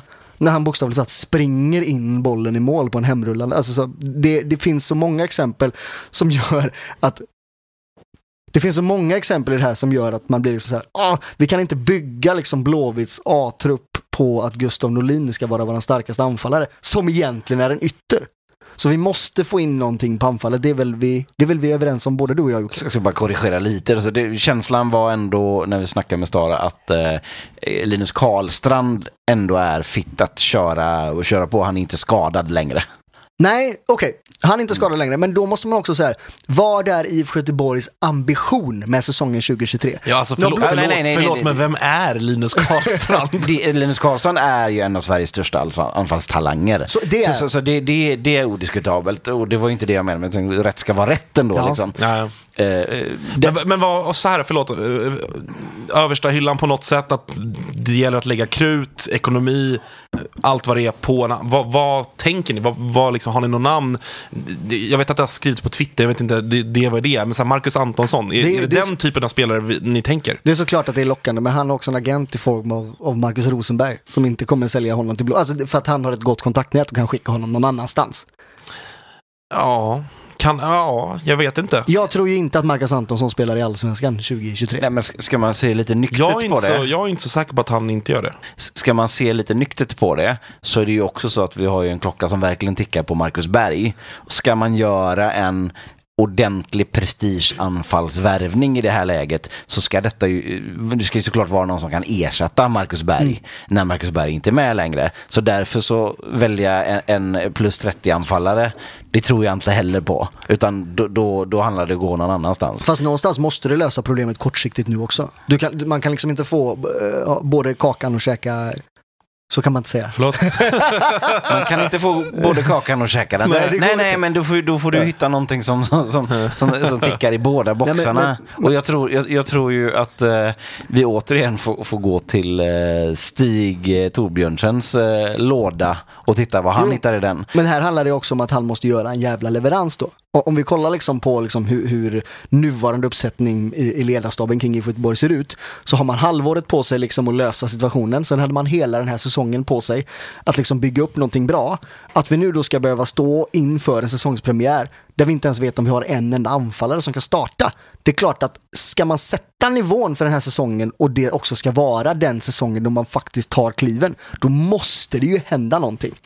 Det, men det svåra tror jag också är det är just det här med Marcus Berg. Det är liksom Schrödingers Marcus Berg. Vi har Marcus Berg eller har vi inte Marcus Berg? Vi vet inte detta. Nej. Och om vi har Marcus Berg så är han ju solklart nummer ett. Då är han ju allsvenskans bästa forward, typ. Det kanske finns sådana som, som, eh, som eh, har annat att invända. Men eh, du fattar, ni fattar vad jag menar. Men det är ju också ett högt spel. Om du har Marcus Berg som knappt kan gå idag, som inte ens är med Ja, i kollektiv fotbollsträning. Han är för att sen Är, är det så? Är det, Patrik, han är galen. Har tappat det fullkomligt här. Nej, men så, Nej, men för att han då sen ska hålla liksom 30 omgångar från april till sista och vara med hela vägen. Jag, det, jag tror inte Nej på men det. du lyssnar inte på mig. Jag säger att detta är en del av problemet. Att när man har honom så är, man, så är han så bra. Så man tänker att jag vill ha honom hela tiden. Men problemet är att man inte kan ha det. Och där, där tror man har hamnat i någon sorts eh, liksom, tankevurpa eller paradox, paradox eller vad man ska säga. Så vi har, vi har allsvenskans bästa forward. Men vi måste, vi måste värva en forward som är typ lika bra nästan. Alltså det, blir- det blir Ja, svårt där. fattar. Men är, är ni, finns det en rädsla för dig Patrik? Jag tolkar det som att du, eh, så här, Stig kollar över fjorden till västerut och hämtar en 26-åring från Norge som man inte riktigt vet vad man kommer få. Och så blir det, eh, och ni blir sjua igen. Är det, är det liksom det Ja, det är den rädslan stora är? rädslan. Men för om det händer, Ja. då, är det ju, då är det omstart igen på Mm. Kamratgården. För det kommer inte, alltså medlemmarna kommer inte acceptera ytterligare en mittenposition, en åttonde position. Det Det kommer måste, inte hända. det måste nog framåt i alla fall. Det måste framåt och det måste framåt. Liksom. Vi, vi måste vara med och slåss i alla fall om att få spela i Europa. Sen om det handlar om att vi faller på någon poäng och sådär i slutändan, det spelar ingen roll. Men vi måste ta tydliga jävla kliv här och gör vi inte det, då, då är de out. Så kommer det bli. Så jag tror att det är ett ganska högt spel från ledning idag om man inte väljer att förstärka upp truppen så man är säker. För man kan inte liksom hänga upp sin framtid på att Marcus Berg kanske kan spela fotboll. Nej, och på samma sätt så finns det en lite sån här Schrödinger-situation kring Sulle också. För att jag tror att man anser på ganska goda grunder att han är en riktigt jävla bra fotbollsspelare med allsvenska mått mätt. Om han kan spela. Ja. Men då är det också det, kan han spela? Alltså, så att man står med två stycken gubbar. Lite för stora frågetecken. Ja, som också är lite för bra spelare när de inte är frågetecken. Och där, där sitter man lite fast tyvärr. Ja. Och det är nog inte bra. Eh, om vi går ner till banan, det har pratats mycket om Adam Kalén från Degerfors, Yes. central mittfältare, u meriter och ja, men, har ju på kort tid, i, liksom under Degerfors, vad är det, två år i Allsvenskan, ändå gjort sig ett namn i serien som Ja. en liksom, respektabel och bra mittfältare.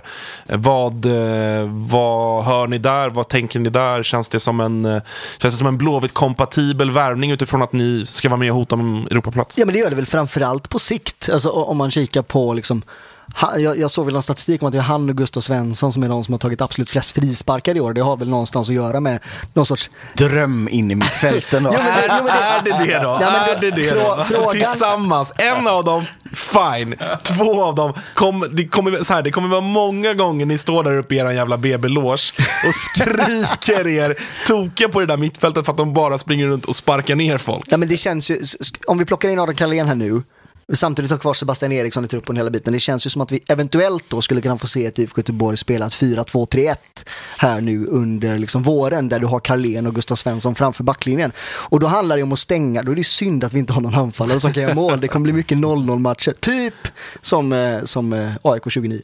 Ja, men, eh, okej, okej, jag omvärderar faktiskt. Total gåshud med tre man mitt fält. Gustav Svensson, Sebastian Eriksson, Adam Carlén. Alltså, alltså det är så jävla fint. Inte en enda passning framåt, men det bara smäller. Det är alltså. tre meter djupt hål bara i mittcirkeln. Ja. där, där, all, där alla spelare på planen har gamla- försvunnit ner. Gamla Ullevis gräsmatta är bra i en och en halv match. Resten är det liksom åker. Kom, kom, ramlar ner och kommer upp men från så- i Nya Zeeland. Men Liksom. om man ska vara seriös med det då, så Aran Carlén känns ju som liksom någon sorts arvtagare till eventuellt Gustav Svensson. Gustav Svensson vet vi ju också är den spelaren som Micke Stare sätter ut på en fotbollsplan allra först. Han har pratat om att när han har varit i Sarpsborg, när han var i San Jose Earthcakes, som vi skojar så, Go Quakes. så, så, så eh, letade han aktivt efter liksom Gustav Svensson spelare att sätta ut, för han vill ha den destruktiva spelaren som är framför backlinjen och stökar och, och, och ställer. Så att, att han ser någon sorts arvtagare i Gustav Svensson i form av eh, Carlén ser jag inte alls som omöjligt. Lång och fin också, det gillar vi. 1,90 över 1,90. 1,94 1,93 tror jag. mm. kanske? 93? Ja.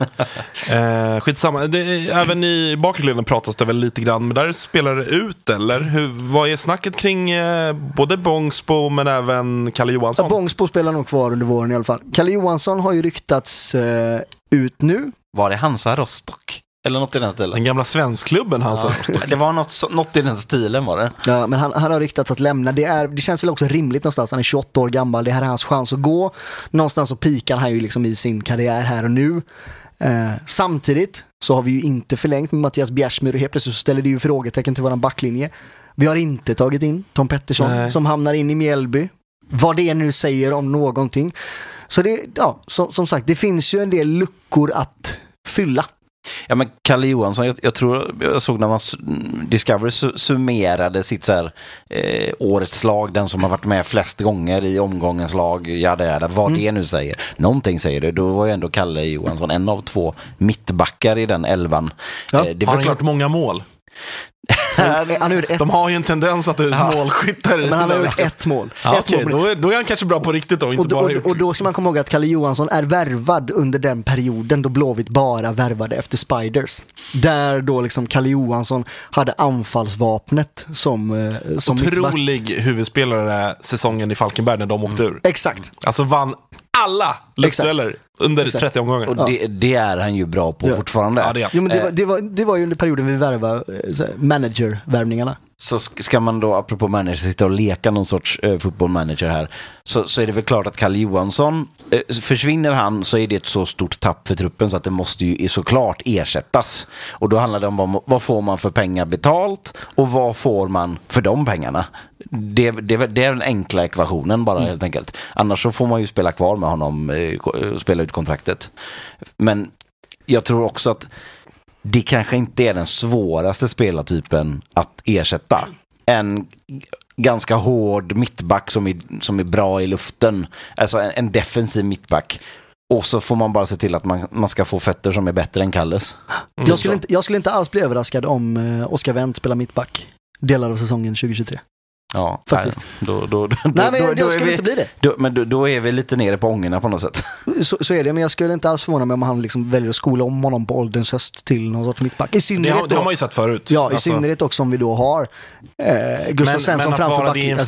fyrback, jag kan ju absolut se Oskar Wendt spela mittback i en trebackslinje. Mm. Det, det är ju ingen, liksom, det är verkligen vanligt i dagens fotboll. Det är det nya liksom, wingback. Eh, men men i, en två, i en fyrbackslinje som en av två bredvid då Johan Bångsbo, inte lika övertygad om att det Fast är... när du har Trondsen och du har Salomonsson och du har Johansson på, alltså Sebastian eh, Johansson på kanten. Mm.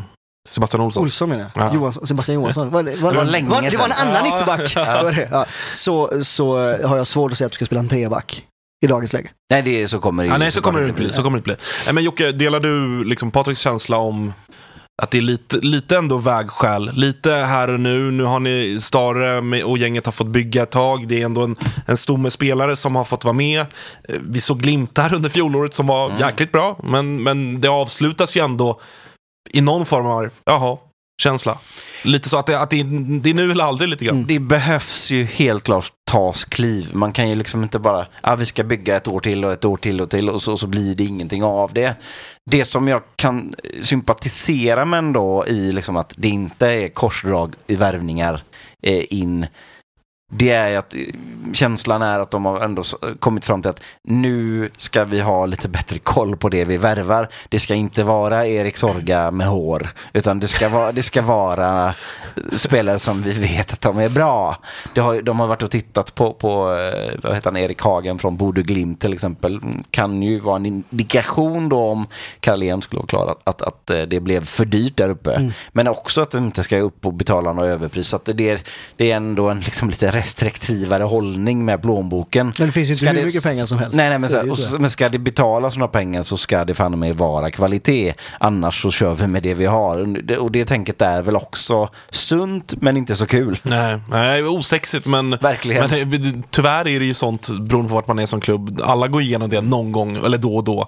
Att, och det, och det, det är därför folk jobbar i klubbarna och vi, vi tyckare sitter utifrån att fatta de här tråkiga, osexiga jävla besluten. Men, men ibland behövs ju de också. Och då blir det ett innermittfält med de två mest frisparksbenägna spelarna i hela serien. Fy fan vad kul! Nu åker vi. Ja, propaganda på, på Gamla Ullevi även, även 2023. Ehm, jag t- avslutningsvis, innan vi lämnar Blåvitt, så ni måste ändå ta, tänker jag, ert eh, favoritminne med Erik Sorga. Vi- Vilket, vi, vart Men, ska ni... ja, men om man ska ta det favorit, absoluta favoritminnet så blir det ju lilla, lilla hyschningen i Sundsvall. Ja. När han känner det. Vad är det han gör? 4-2? 4-3? 4-1. 4-1 till och med, såklart. Han gör det. Och eh, slår in bollen på... Tap in. Tap in på mållinjen. lyfter bollen och känner ändå så här, han springer tillbaka med, med liksom bollen under armen och tänker ändå, han hinner ändå tänka fyra, fem gånger, ska jag, ska jag inte, ska jag, ska jag inte, är det läge, är det inte läge? Jo det är fan Alltså, läge. men mitt favoritminne, det måste ju ändå vara hemmamatchen mot Sundsvall, ständigt detta Sundsvall. När, alltså det står ju 0-0 ganska långt in på, på, eh, mot övertid. Och Erik Sorga har fått komma in och då var ju då, under den perioden när det var som mest, mest galen Free Sorga-hets, full-blown, innan så att säga, masken hade fallit totalt. Och det är ju ett läge när det, där det står 0-0 där Erik Sorgas mycket väl skulle kunna ha gjort mål på en retur om det inte var så att Marcus Berg hann före. Och jag, jag, jag, jag är ganska säker på att många på Kamratgården tackar Marcus Berg extra mycket för att han just hann före. För annars hade det kunnat ta en ände med förskräckelse, det här eh, konstprojektet. Han hade kunnat köpt sig mer tid med, Ja, med då ett mål hade, där. det, så hade också- han gått in och avgjort den Ja, matchen, ja. Då, då, du kan fatta hur det hade låtit då. Ja, absolut. Jag, jag tycker ändå så här att Erik Sorga-värvningen, alltså, den säger ändå jävligt mycket liksom om hela Blåvitts värvningsstrategi under säsongen 2022. För Erik Sorga är, det är eventuellt den mest begränsade fotbollsspelaren jag sett i Blåvitt på, på, på otroligt många år. Vi pratar Abdul Razak-nivå. Alltså vi pratar om en spelare med så jävla dåligt spelsinne att jag är chockad att han tog sig igenom varje träning. Sen är det en individuellt okej spelare som kan liksom ta emot boll, vända och, och fördela ut. Men spelsinnet, framförallt under press, är bland det svagaste jag sett i en blåvit tröja på otroligt länge. Alltså otroligt att han ändå löser Plovdiv i Bulgarien. Som ändå är en liga, jag kollade det, jag tror att, de, jag tror att Allsvenskan är 23 bulgariska ligan är 26 Så det är ändå en, liksom... De är ju sådana som man ser ganska ofta i kupperna. Ja, de är ute i Europa ibland och jag kollade, de ligger fyra i bulgariska ligan nu bakom liksom, eh, Ludogorets som ändå mötte Malmö här för i något Europa-playoff. Och, Alltså, det är ändå, det är inte liksom, det är inte ett kissgäng totalt, utan det är ändå, han löser ändå den, den övergången. Ska vi lägga lilla bettet på att han har lämnat dem innan det, 2023? Det har han ju såklart. Det är ju något form av skumt här. Det är någon estnisk snubbe som har något på någon där nere. Så, alltså så är det ju. Mitt favoritminne för att innan vi lämnar Sorga är ju, han gjorde ju sin debut AIK borta. Väl, i Allsvenskan. Yes. Han gjorde ett Han inhopp. och Hussein Kanel tror jag. Ja, båda två. Hussein från start och dock. Ja, så var det. Ute på kanten, helt osynlig. Eh, men Erik Sorga hoppade in i slutet. Och jag vill ändå minnas att om det, antingen om det var att du Jocke i Toto-svenskan eller om jag rattade in lilla BB-podd efter segern på Friends och att ni tyckte att det såg intressant ut med Erik Sorga. Så att det fanns en, eh, en liten blåvit mask även på er eh, där och då. Det, Men man måste ju ändå... Tittar jag tillbaka i, på med värme. I det läget på säsongen ändå tro att de har väl Ja, det är inte köpt, klart de har väl inte köpt honom för att han är kass. Nej, liksom. det är klart, man, man är ju dum i Men vad det är, huvudet. det är tidigt i maj också. Sen får man ju, Ja, mitt- ja. sen får man ju också så, så här, uppskatta liksom, att han tar Erik Sorga-flaggan hela vägen i mål genom att så, presentera sig själv för den nya klubben på Instagram i den nya klubbens tröja innan affären helt är klar och i hamn. Det är, liksom, det är så han jobbar. Ja, det är en, det är en otrolig, eh, otrolig person.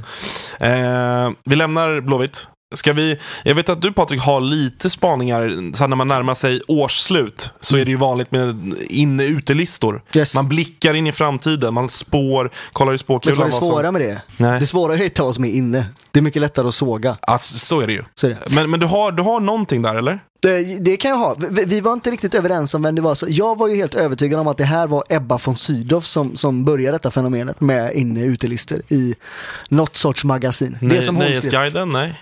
Nej, det är för nytt. Nej, det är för här nytt. gammalt. Men så, sånt här har väl folk gjort i alla Jo, tider men på något kommer du sätt? inte eller? ihåg att det fanns liksom inne och utelistan? Det här, nu snackar vi millennieskiftet och du vet, du vill ju inte hamna på ute. Det kunde vara så här, Är det inte- gula raggsockor och min mamma bara, nej!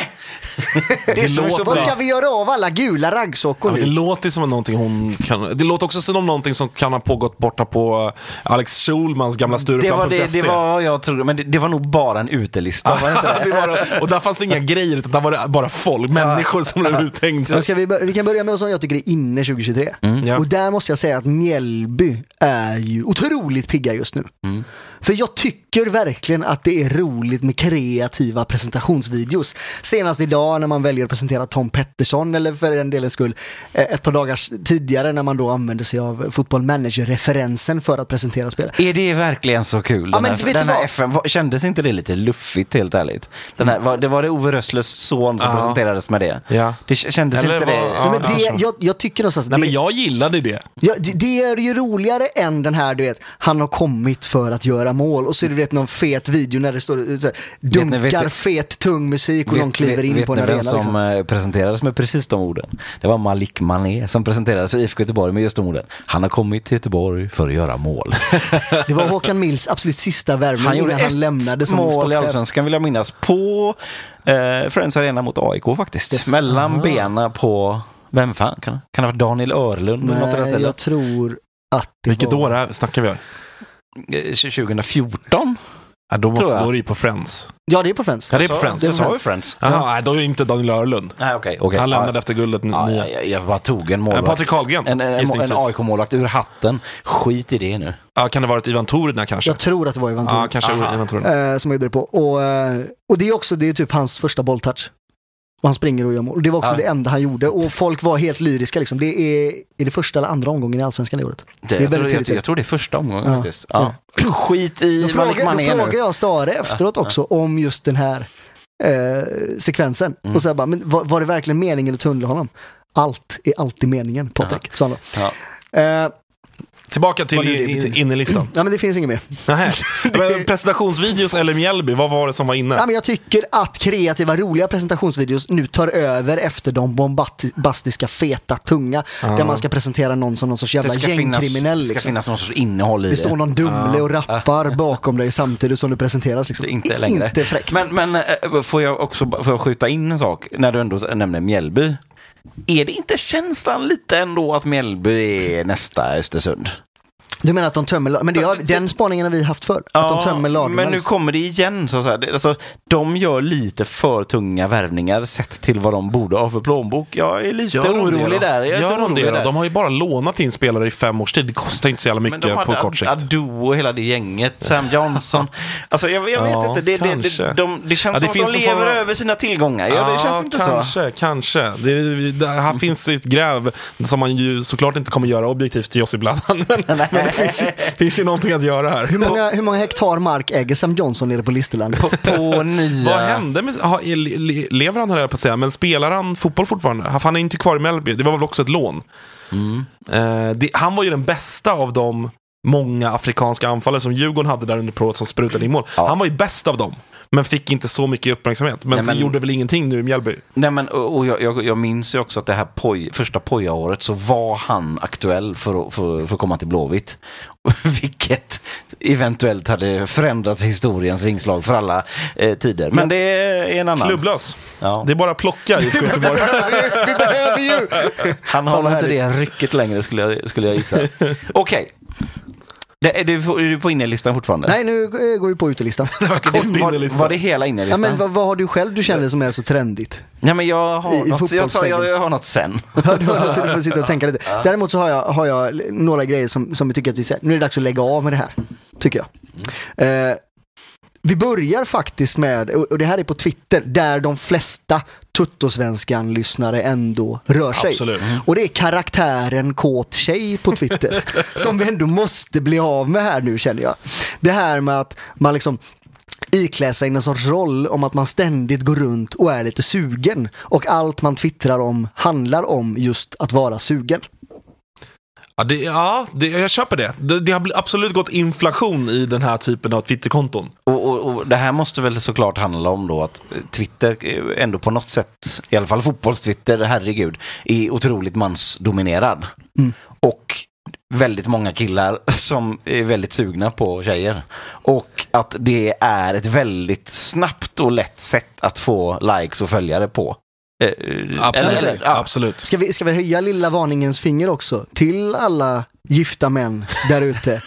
att vi minsann ser er, Vi ser er. när ni likar dessa bilderna. Jag vill säga så här. Även om ni har tagit bort liken Vi, efteråt. vi ser er och vi registrerar er allihopa. Ni finns på ett dokument. Men i, re, i rent utbildningssyfte så kan man ju säga så här. Allt ni, man, man ser allt man likar och svarar på, det är ingenting som sker i, i hemlighet, utan det kommer väldigt många andra se också. Så tänk på vad ni gör, så det inte blir Alf Edström så att säga. Karl Alf Edström. Ja. Eh, nummer två på utelistan. Ja, Eh, och det är eh, blurselfien.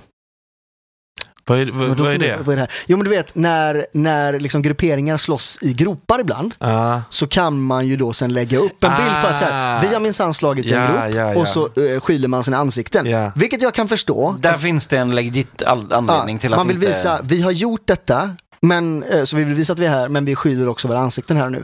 Det, Men- det råder ingen tvivel om att själva blören är, är befogad. Befogad, nej. Men det här fenomenet har ju efter pandemin, när vi har fått in ganska mycket småbarn in på läktarna, som jag väljer att kalla dem, har, har liksom då så här, det har också intensifierats och det har gått inflation i blurselfies. Nu handlar det liksom att, nu ser man liksom så här, Kalle som är 19 år, han går på Park Lane, ställer sig i fotobåset, tar en bild på sig själv, lägger lilla blurren och säger Gud vad gott det var med en Margarita ikväll.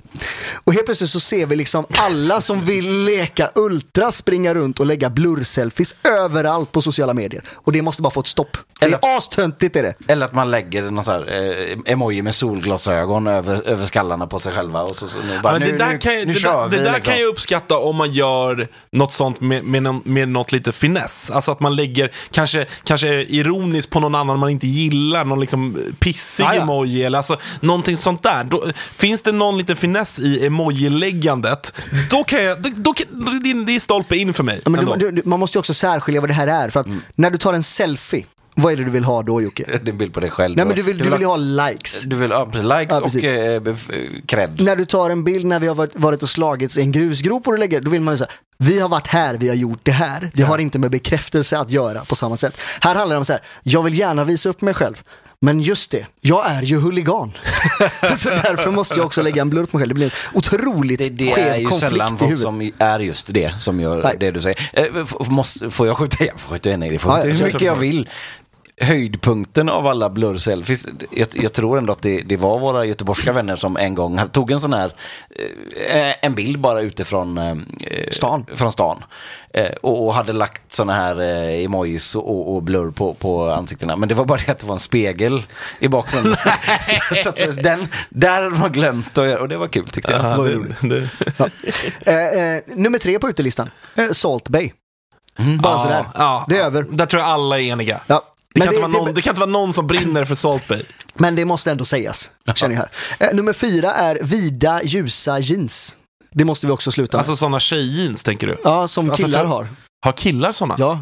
Du vet, de har den här Nick Carter-luggen, extremt dyra skor och vida, Ja, ljusa okej. Ja, jeans sluta som med det. sitter illa. Sluta med det. Det är Eh, inte MC Hammer här, för att Nej. ta en väldigt gammal referens. nej. Nummer fem är VAR. Vi behöver inte säga mer om det. Och nummer sex är offerkoftan.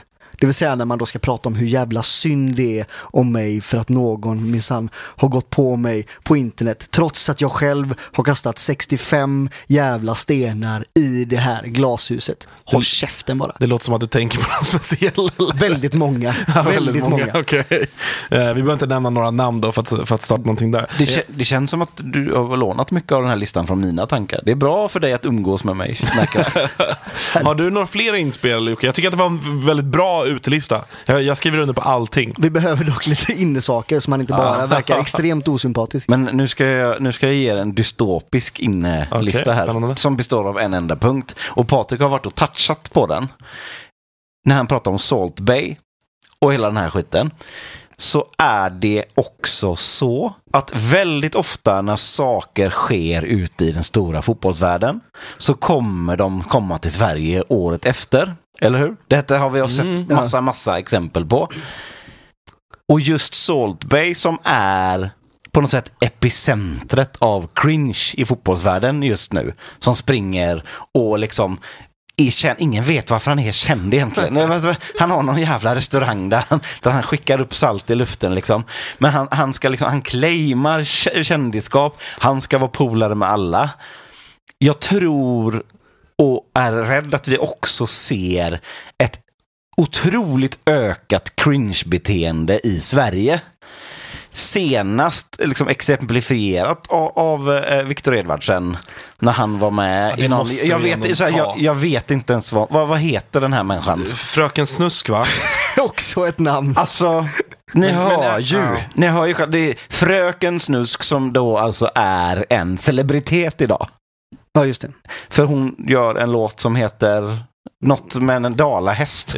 Jag kan faktiskt se dig när du super loss på Snapstoryn som en riktig boss. Jag vill ha dig i mitt umgänge i Borlänge. Nu rinner det. Men så här, bara det faktumet att, att det här är verkshöjden för vad som anses vara en hit i Sverige idag. Rid mig som en dalahäst, det här epa-dunk-grejen. Det är ju i sig cringe. Det måste, ni, det måste vi väl ändå kunna Absolut. fastslå eller? Absolut. Att det här, jag ska supa så mycket, umta, umta, umta, umta, alltså, alltså. Och att då Viktor Edvardsen, en av allsvenskan, en, alltså Djurgårdens IF, som ska vara det minst bonniga som finns Ja, på något sätt. ska vara, eh, men- enligt, enligt självbild. Att deras största stjärna då kör en, en, en selfie-video med den här Fröken Snusk. Och det är inte fröken Snusk som har sagt Hej Viktor, kan, kan vi ta en video ihop? Utan det är tvärtom. Alltså Viktor Edvardsen blir ju på något sätt här allsvenskans Salt Bay. Ja, absolut. Eller hur? Absolut. Och jag är rädd att vi kommer få se mer av den här varan. För det handlar inte så mycket om att göra någonting som är coolt eller bra, utan det handlar om att få uppmärksamhet. Och gör man någonting med någon som är känd eller någonting som det här kan få likes, det här kan bli viralt, så spelar det inte så jävla stor roll om det också är pinsamt. Och det tror jag att vi kommer få se väldigt mycket mer 2023. Så därför så är jag rädd att allsvenskans Salt Bay kommer vara på innerlistan. Hur jävla mycket vi inte vill att det ska vara så. Du menar att allsvenskan blir kidnappad av TikTok-generationen? Ja, så är det. Och då är det extra viktigt att vi boomers, som ändå har någon anständighet kvar i kroppen, håller emot. Vi vill inte se någon jävla Infantino-figur, om det skulle vara Håkan Sjöstrand eller något i den stilen, som springer runt och lallar mer med våran allsvenska. Vi, kan, vi måste sluta tillbe alla som har över 5000 följare på Instagram. Vi måste fan skaffa oss en egen jävla vilja. Och den går inte i riktningen Salt Bay och Fröken Snusk om jag får bestämma. Vill ni höra någonting sjukt och förvånande med den Victor Edvardsen-videon? Om vi vill. Djurgårdarna tog emot det här med glädje. Såklart! Otroligt va? Kingen Victor Edvardsen togs det emot som. Och det, Eh, beror, fantastiskt. Det, det beror ju på att Djurgården som förening är på ett, en plats just nu där allt, anything goes, på gott och ont. Alltså, de är ju osårbara för skandaler. Alltså, eh, Kristoffer Svaneman satt ju i vårt julavsnitt och sa att det Djurgården behöver är en fet skandal. Det har radats upp ett par här nu under dagarna, men inte, det har inte blivit en skandal av det Nej, heller. det är som att de är osårbara. Men jag förutspår också att någon gång under 2023 så kommer det komma en smäll som sårar dem på riktigt och då kommer fallet bli blytungt. Ja, det är eventuellt så. Och det är kanske inte så att jag sitter och önskar mig det, jag bara tror att det ska nog bli så. ändå önskar det. Eh, vi har fått in lite sådär ämnen som våra kära lyssnare vill att vi ska prata om. Eh, ganska svagt generellt. Vi har pratat om en del som, som det har frågats om. Någon här som undrar om Häckens tysta silly season. Där rekommenderar jag att man går in och lyssnar på uh, vårt avsnitt med Martin Eriksson som faktiskt gästade oss för ja, vad är det nu, tre veckor sedan. Han utvecklade mycket kring, kring det där. Eh, men en annan grej jag ändå tänker att vi kan ta upp som jag vet att ni brinner för och är upprörda över är ju det allsvenska spelschemat som har fastställts eh, första 15 omgångarna. Där eh, framförallt ja, men, de uteblivna lördagsmatcherna för alla förutom IF Brommapojkarna lös med sin frånvaro. Jag tror att, eh, jag tror att eh, ni fick väl en lördagsmatch, visst var det så? Ja men det har ju äntligen blivit dags då för den årliga, liksom det årliga irritationsmomentet där spelschemat släpps. Så, som du säger, vi har en lördagsmatch, det är eh, Mjällby hemma. Dock den 3 juni. Kan ju bli lite gott då med lite sol och lite häng i Kungsparken innan man vandrar in på, på, Jag, på jag valde ju ändå glädjen i det och, och blev väldigt glad för att se att vi fick Halmstad borta i juli. Som du har fokuserat på Halmstad borta. Jajamän. Ja, gav, det i julklapp till dem och hela köret. Fint väder fick de. Ja, fint väder, just det. Men, men kollar man liksom så, här, så har vi, vi har ju jättemycket söndags och måndagsmatcher och det har vi haft Alltså historiskt har vi haft det väldigt, väldigt mycket. Mm. Kanske mer söndag än vad vi brukar ha. Men förr i tiden i alla fall, när vår gode vän André Häggblad jobbade som marknadschef på, på Blåvitt så förklarade han att måndagsmatcherna har mycket att göra med de partnerpaketen vi säljer som ändå står för 50% av den, liksom, de intäkterna vi har. Där en stor del av våra nätverksträffar sker på arenan och det kan inte vi. Vi kan inte hålla de träffarna lördagar och söndagar. Gissar att det är likadant i alla klubbar såklart. Giss, ja, samtidigt, ja, uppenbarligen inte i Inte i Brommapojkarna. Nej, inte BP kanske. Där, eller eller Hörni, där kom kanske till gång. I alla fall, åh, vad kul. Nej, men så, att, så att det har varit liksom en stor del i varför vi har haft så mycket måndagsmatcher. Tidigare, jag säger inte att det har varit så nu det sista. Sen så är vi också utsatta i våran stad eftersom det är två andra lag som spelar på samma arena som oss. Och kollar man då liksom på vilken som är huvudspeldagen för allsvenskan så brukar det ju vara måndagar klockan 19. Men, nu kommer lilla men. Aha. Jag tycker såklart att det är astråkigt. Det är klart att vi vill ha mer fredagsmatcher, det är klart att vi vill ha fler lördagsmatcher. Söndagsmatcher känns ju i ärligt talat helt meningslöst. Folk kommer hit, är lite på dekis. Jag tycker aldrig att vi liksom får igång det trycket som vi borde ha en söndag. Då, då spelar jag mycket hellre än måndag 19. En Och söndag en 17. Det är jag också. Och en sen söndagsmatch borta ska vi inte snacka om. Ja, alltså. verkligen. Det är ju verkligen jobbigt. Ja, det är det. Nu, precis, vi kan inte bara ha liksom hemmalagsperspektivet här, utan äh, man får ju verkligen här ha någon form av bortalagsperspektiv. Jag kan bara börja med, om jag ska ta lite gnälla som aik -are. Våran bortapremiär är alltså Halmstad bollklubb borta, vilket det suger ju sig att det bara det är i april. Ja, precis. Det är Men att det, inte fint väder. Nej, och, men det, det är en lång resa Mm. och den är 17.30. Och det är ju där också som är en sån grej att ska det vara en söndagsmatch där, det, där gästande lag kommer långt bort ifrån, då får den åtminstone vara 15. Så att du är hemma innan midnatt. Ja. Alltså det här med liksom 17.30, 55 mil bort. Det är så, det är så supporterfientligt och det är så uselt. Och vi, har, och vi har ju klagat på det här, vi säger då, menar alla er som Ja. lyssnar och alla vi allsvenska supportrar i tusentals år. Och man tycker att, nu, borde- ni, vad, vad, vad exakt är det ni inte förstår? SFSU vet jag har kommit med listor, de har gjort undersökningar, det här vill vi. Det här vill våra supportrar, det här vill våra medlemmar. Liksom, sen förstår jag att det, ibland får man ta en söndagsmatch och det, det finns ett tv-bolag som man någonstans ändå, vare sig man vill eller inte, måste ha respekt för. Men för helvete, det kan inte se ut så här. Alltså, om, gå, återgå till Blåvitt, en lördagsmatch första 15 omgångar, det är ju ett skämt liksom. Varför har man gjort söndagar till liksom, den stora allsvenska dagen? Varför är det inte lördagar som i, som i England eller Tyskland eller vilket annat land som helst? Ja, men det, det, och, och de länderna du, du nämner, det är ju inte så att det finns liksom mindre stök och, och supportrar som skulle kunna betecknas som högrisk-supportrar i de länderna. Men där klarar ju polisen av att hantera det.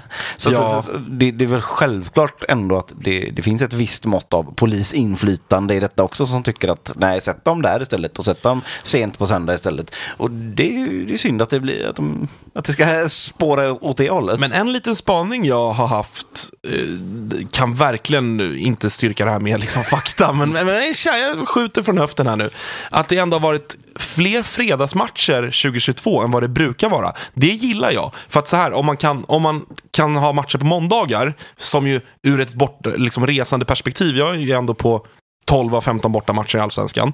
Det är ju värdelöst med, med liksom vardagsmatcher hur den, hur den är. Men om man kan spela på måndagar, då, man spelar ju hellre på fredagar då ur ett liksom, eh, reseperspektiv. För då är du ledig dagen efter åtminstone. Då tror jag att man, eh, här, baksidan med en fredagsmatch det är att många faller bort av så säga, helg. Eh, skäl. De som inte är de absolut mest initierade och, och passionerade, Mm. då vill de göra något annat. Då, då vill de typ titta på Let's Dance och äta Men vill de, tacos på fredagen. vill liksom. de hellre gå på fotboll än måndag menar du? Eh, Möjligt att de vill Ja, kanske, det. Man kan inte ha planer på samma sätt Nej, kanske. Och, och så här, jag tror, jag, kanske in, inte för att jag vill det, men det som vi kanske glömmer i det då att alla är inte supportrar som oss som brinner så mycket så att vi vill åka på alla matcher, vi vill göra det, vi vill göra det. Det är många som också är nöjda med, fan vad fint att det är hemmamatch måndag klockan 19. Då gör jag ändå inget annat. Men att Och då- vi till exempel under 15 omgångar inte har en enda bortamatch en lördag. Nej. Det är ju ett jävla underbetyg. Ja, ja, nej, men så, så, Ja, det, det är otroligt faktiskt. Det- det- man- Vi ska nog ta med att ett av skälen är att många tycker också att det är bra. Sen så bryr jag mig inte ett skit om vad de tycker om man ska vara ärlig. Så jag vill ju ha det på, på lördagar. Men sen så blir det ju också, det blir ju också extra dumt och oplanerat och korkat när BP får, de har alltså 9 av 15 bortamatcher under, under liksom våren på lördagar. Men det måste ju ha med polisiära resurser att göra. Att det spelas andra matcher i, i Stockholmsområdet. Ja, det, ja det, det är klart att det finns, Att det där blir, finns de, ju blir en liksom, aspekt. su, de blir superettan i sammanhanget här. Jo, det, det, jo, det, det, det, är polisens trumfkort. På ja, ja, men vi kan ha BP där också. Jävla Liksom. dröm att hålla på BP, de fyra som gör det. Alltså att kunna åka land och rike och köra weekends i alla svenska städer runt om. Eh, nej, det, nej, men det, det är så märkligt så att det... Så fin, det finns ju hur många parametrar som helst där. Det finns eh, Europaspel och, och, och allt vad det är. De som ska göra det måste spela på vissa dagar och hej och hå. men, men generellt sett så är det ju ändå, man slås ju av det när man kollar på det här schemat att eh, liksom supporterönskningarna är kanske fyra på listan i, över vad man prioriterar. Och det är ju förkastligt. Men folk kommer ändå. Det är väl det som är problemet. Så är det väl. Alltså innelistan ännu mer 2023. Strejken. allsvensk är det strejken? Strejken. Nej men allsvensk fotboll. Jag tror att vi kommer få se att det bara fortsätter. Den, den liksom publikboomen vi såg i år. Jag tror att det bara kommer fortsätta skjuta i höjden. Jag vet inte, jag vet inte hur det ser, ser ut för er vad gäller årskortsförsäljning, men i Stockholm så har ju eh, alla lag går mot nya rekord och det, det, det är liksom Vi har kölista på klacksektionen, det har vi inte haft tidigare. Nej, nej men ni ser. Så det- det, det, av, all, av allt att döma så kommer det bara fortsätta strömma folk till de allsvenska arenorna. Vilket är ju förbannat jävla roligt. Så att, eh, eh, det hoppas vi att eh, allsvensk fotboll är kvar på innelistan även nästa år. Eh, hörni, ska vi, ska vi säga så? Det här var ett, lite, ett specialavsnitt. Ni får det här i enbart podd, men, men eh, så är det. Vi är tillbaka som vanligt igen i studion uppe i Stockholm den 4 januari. Eh, vi får se lite grann vilka som är där då. Jocke är ju på plats i alla fall, så mycket vet vi. Det har vi. Och vi kommer ha Håkan Mild med oss eh, på länk gissar jag. Ja, så mycket Blåvitt här eh, för, för alla som tycker det är kul. Jag tror även att vi ska ha Tobias Graf, Kalmar-supporten, på plats någon dag nästa vecka. Så då kommer vi grotta ännu mer i, i tränarrekryteringen och, och det som händer kring Kalmar FF. Eh, nog om det. Eh, tack för att ni har eh, lyssnat på Toto-svenskan. Vi eh, hörs och eh, syns. Hej! Hej, hej!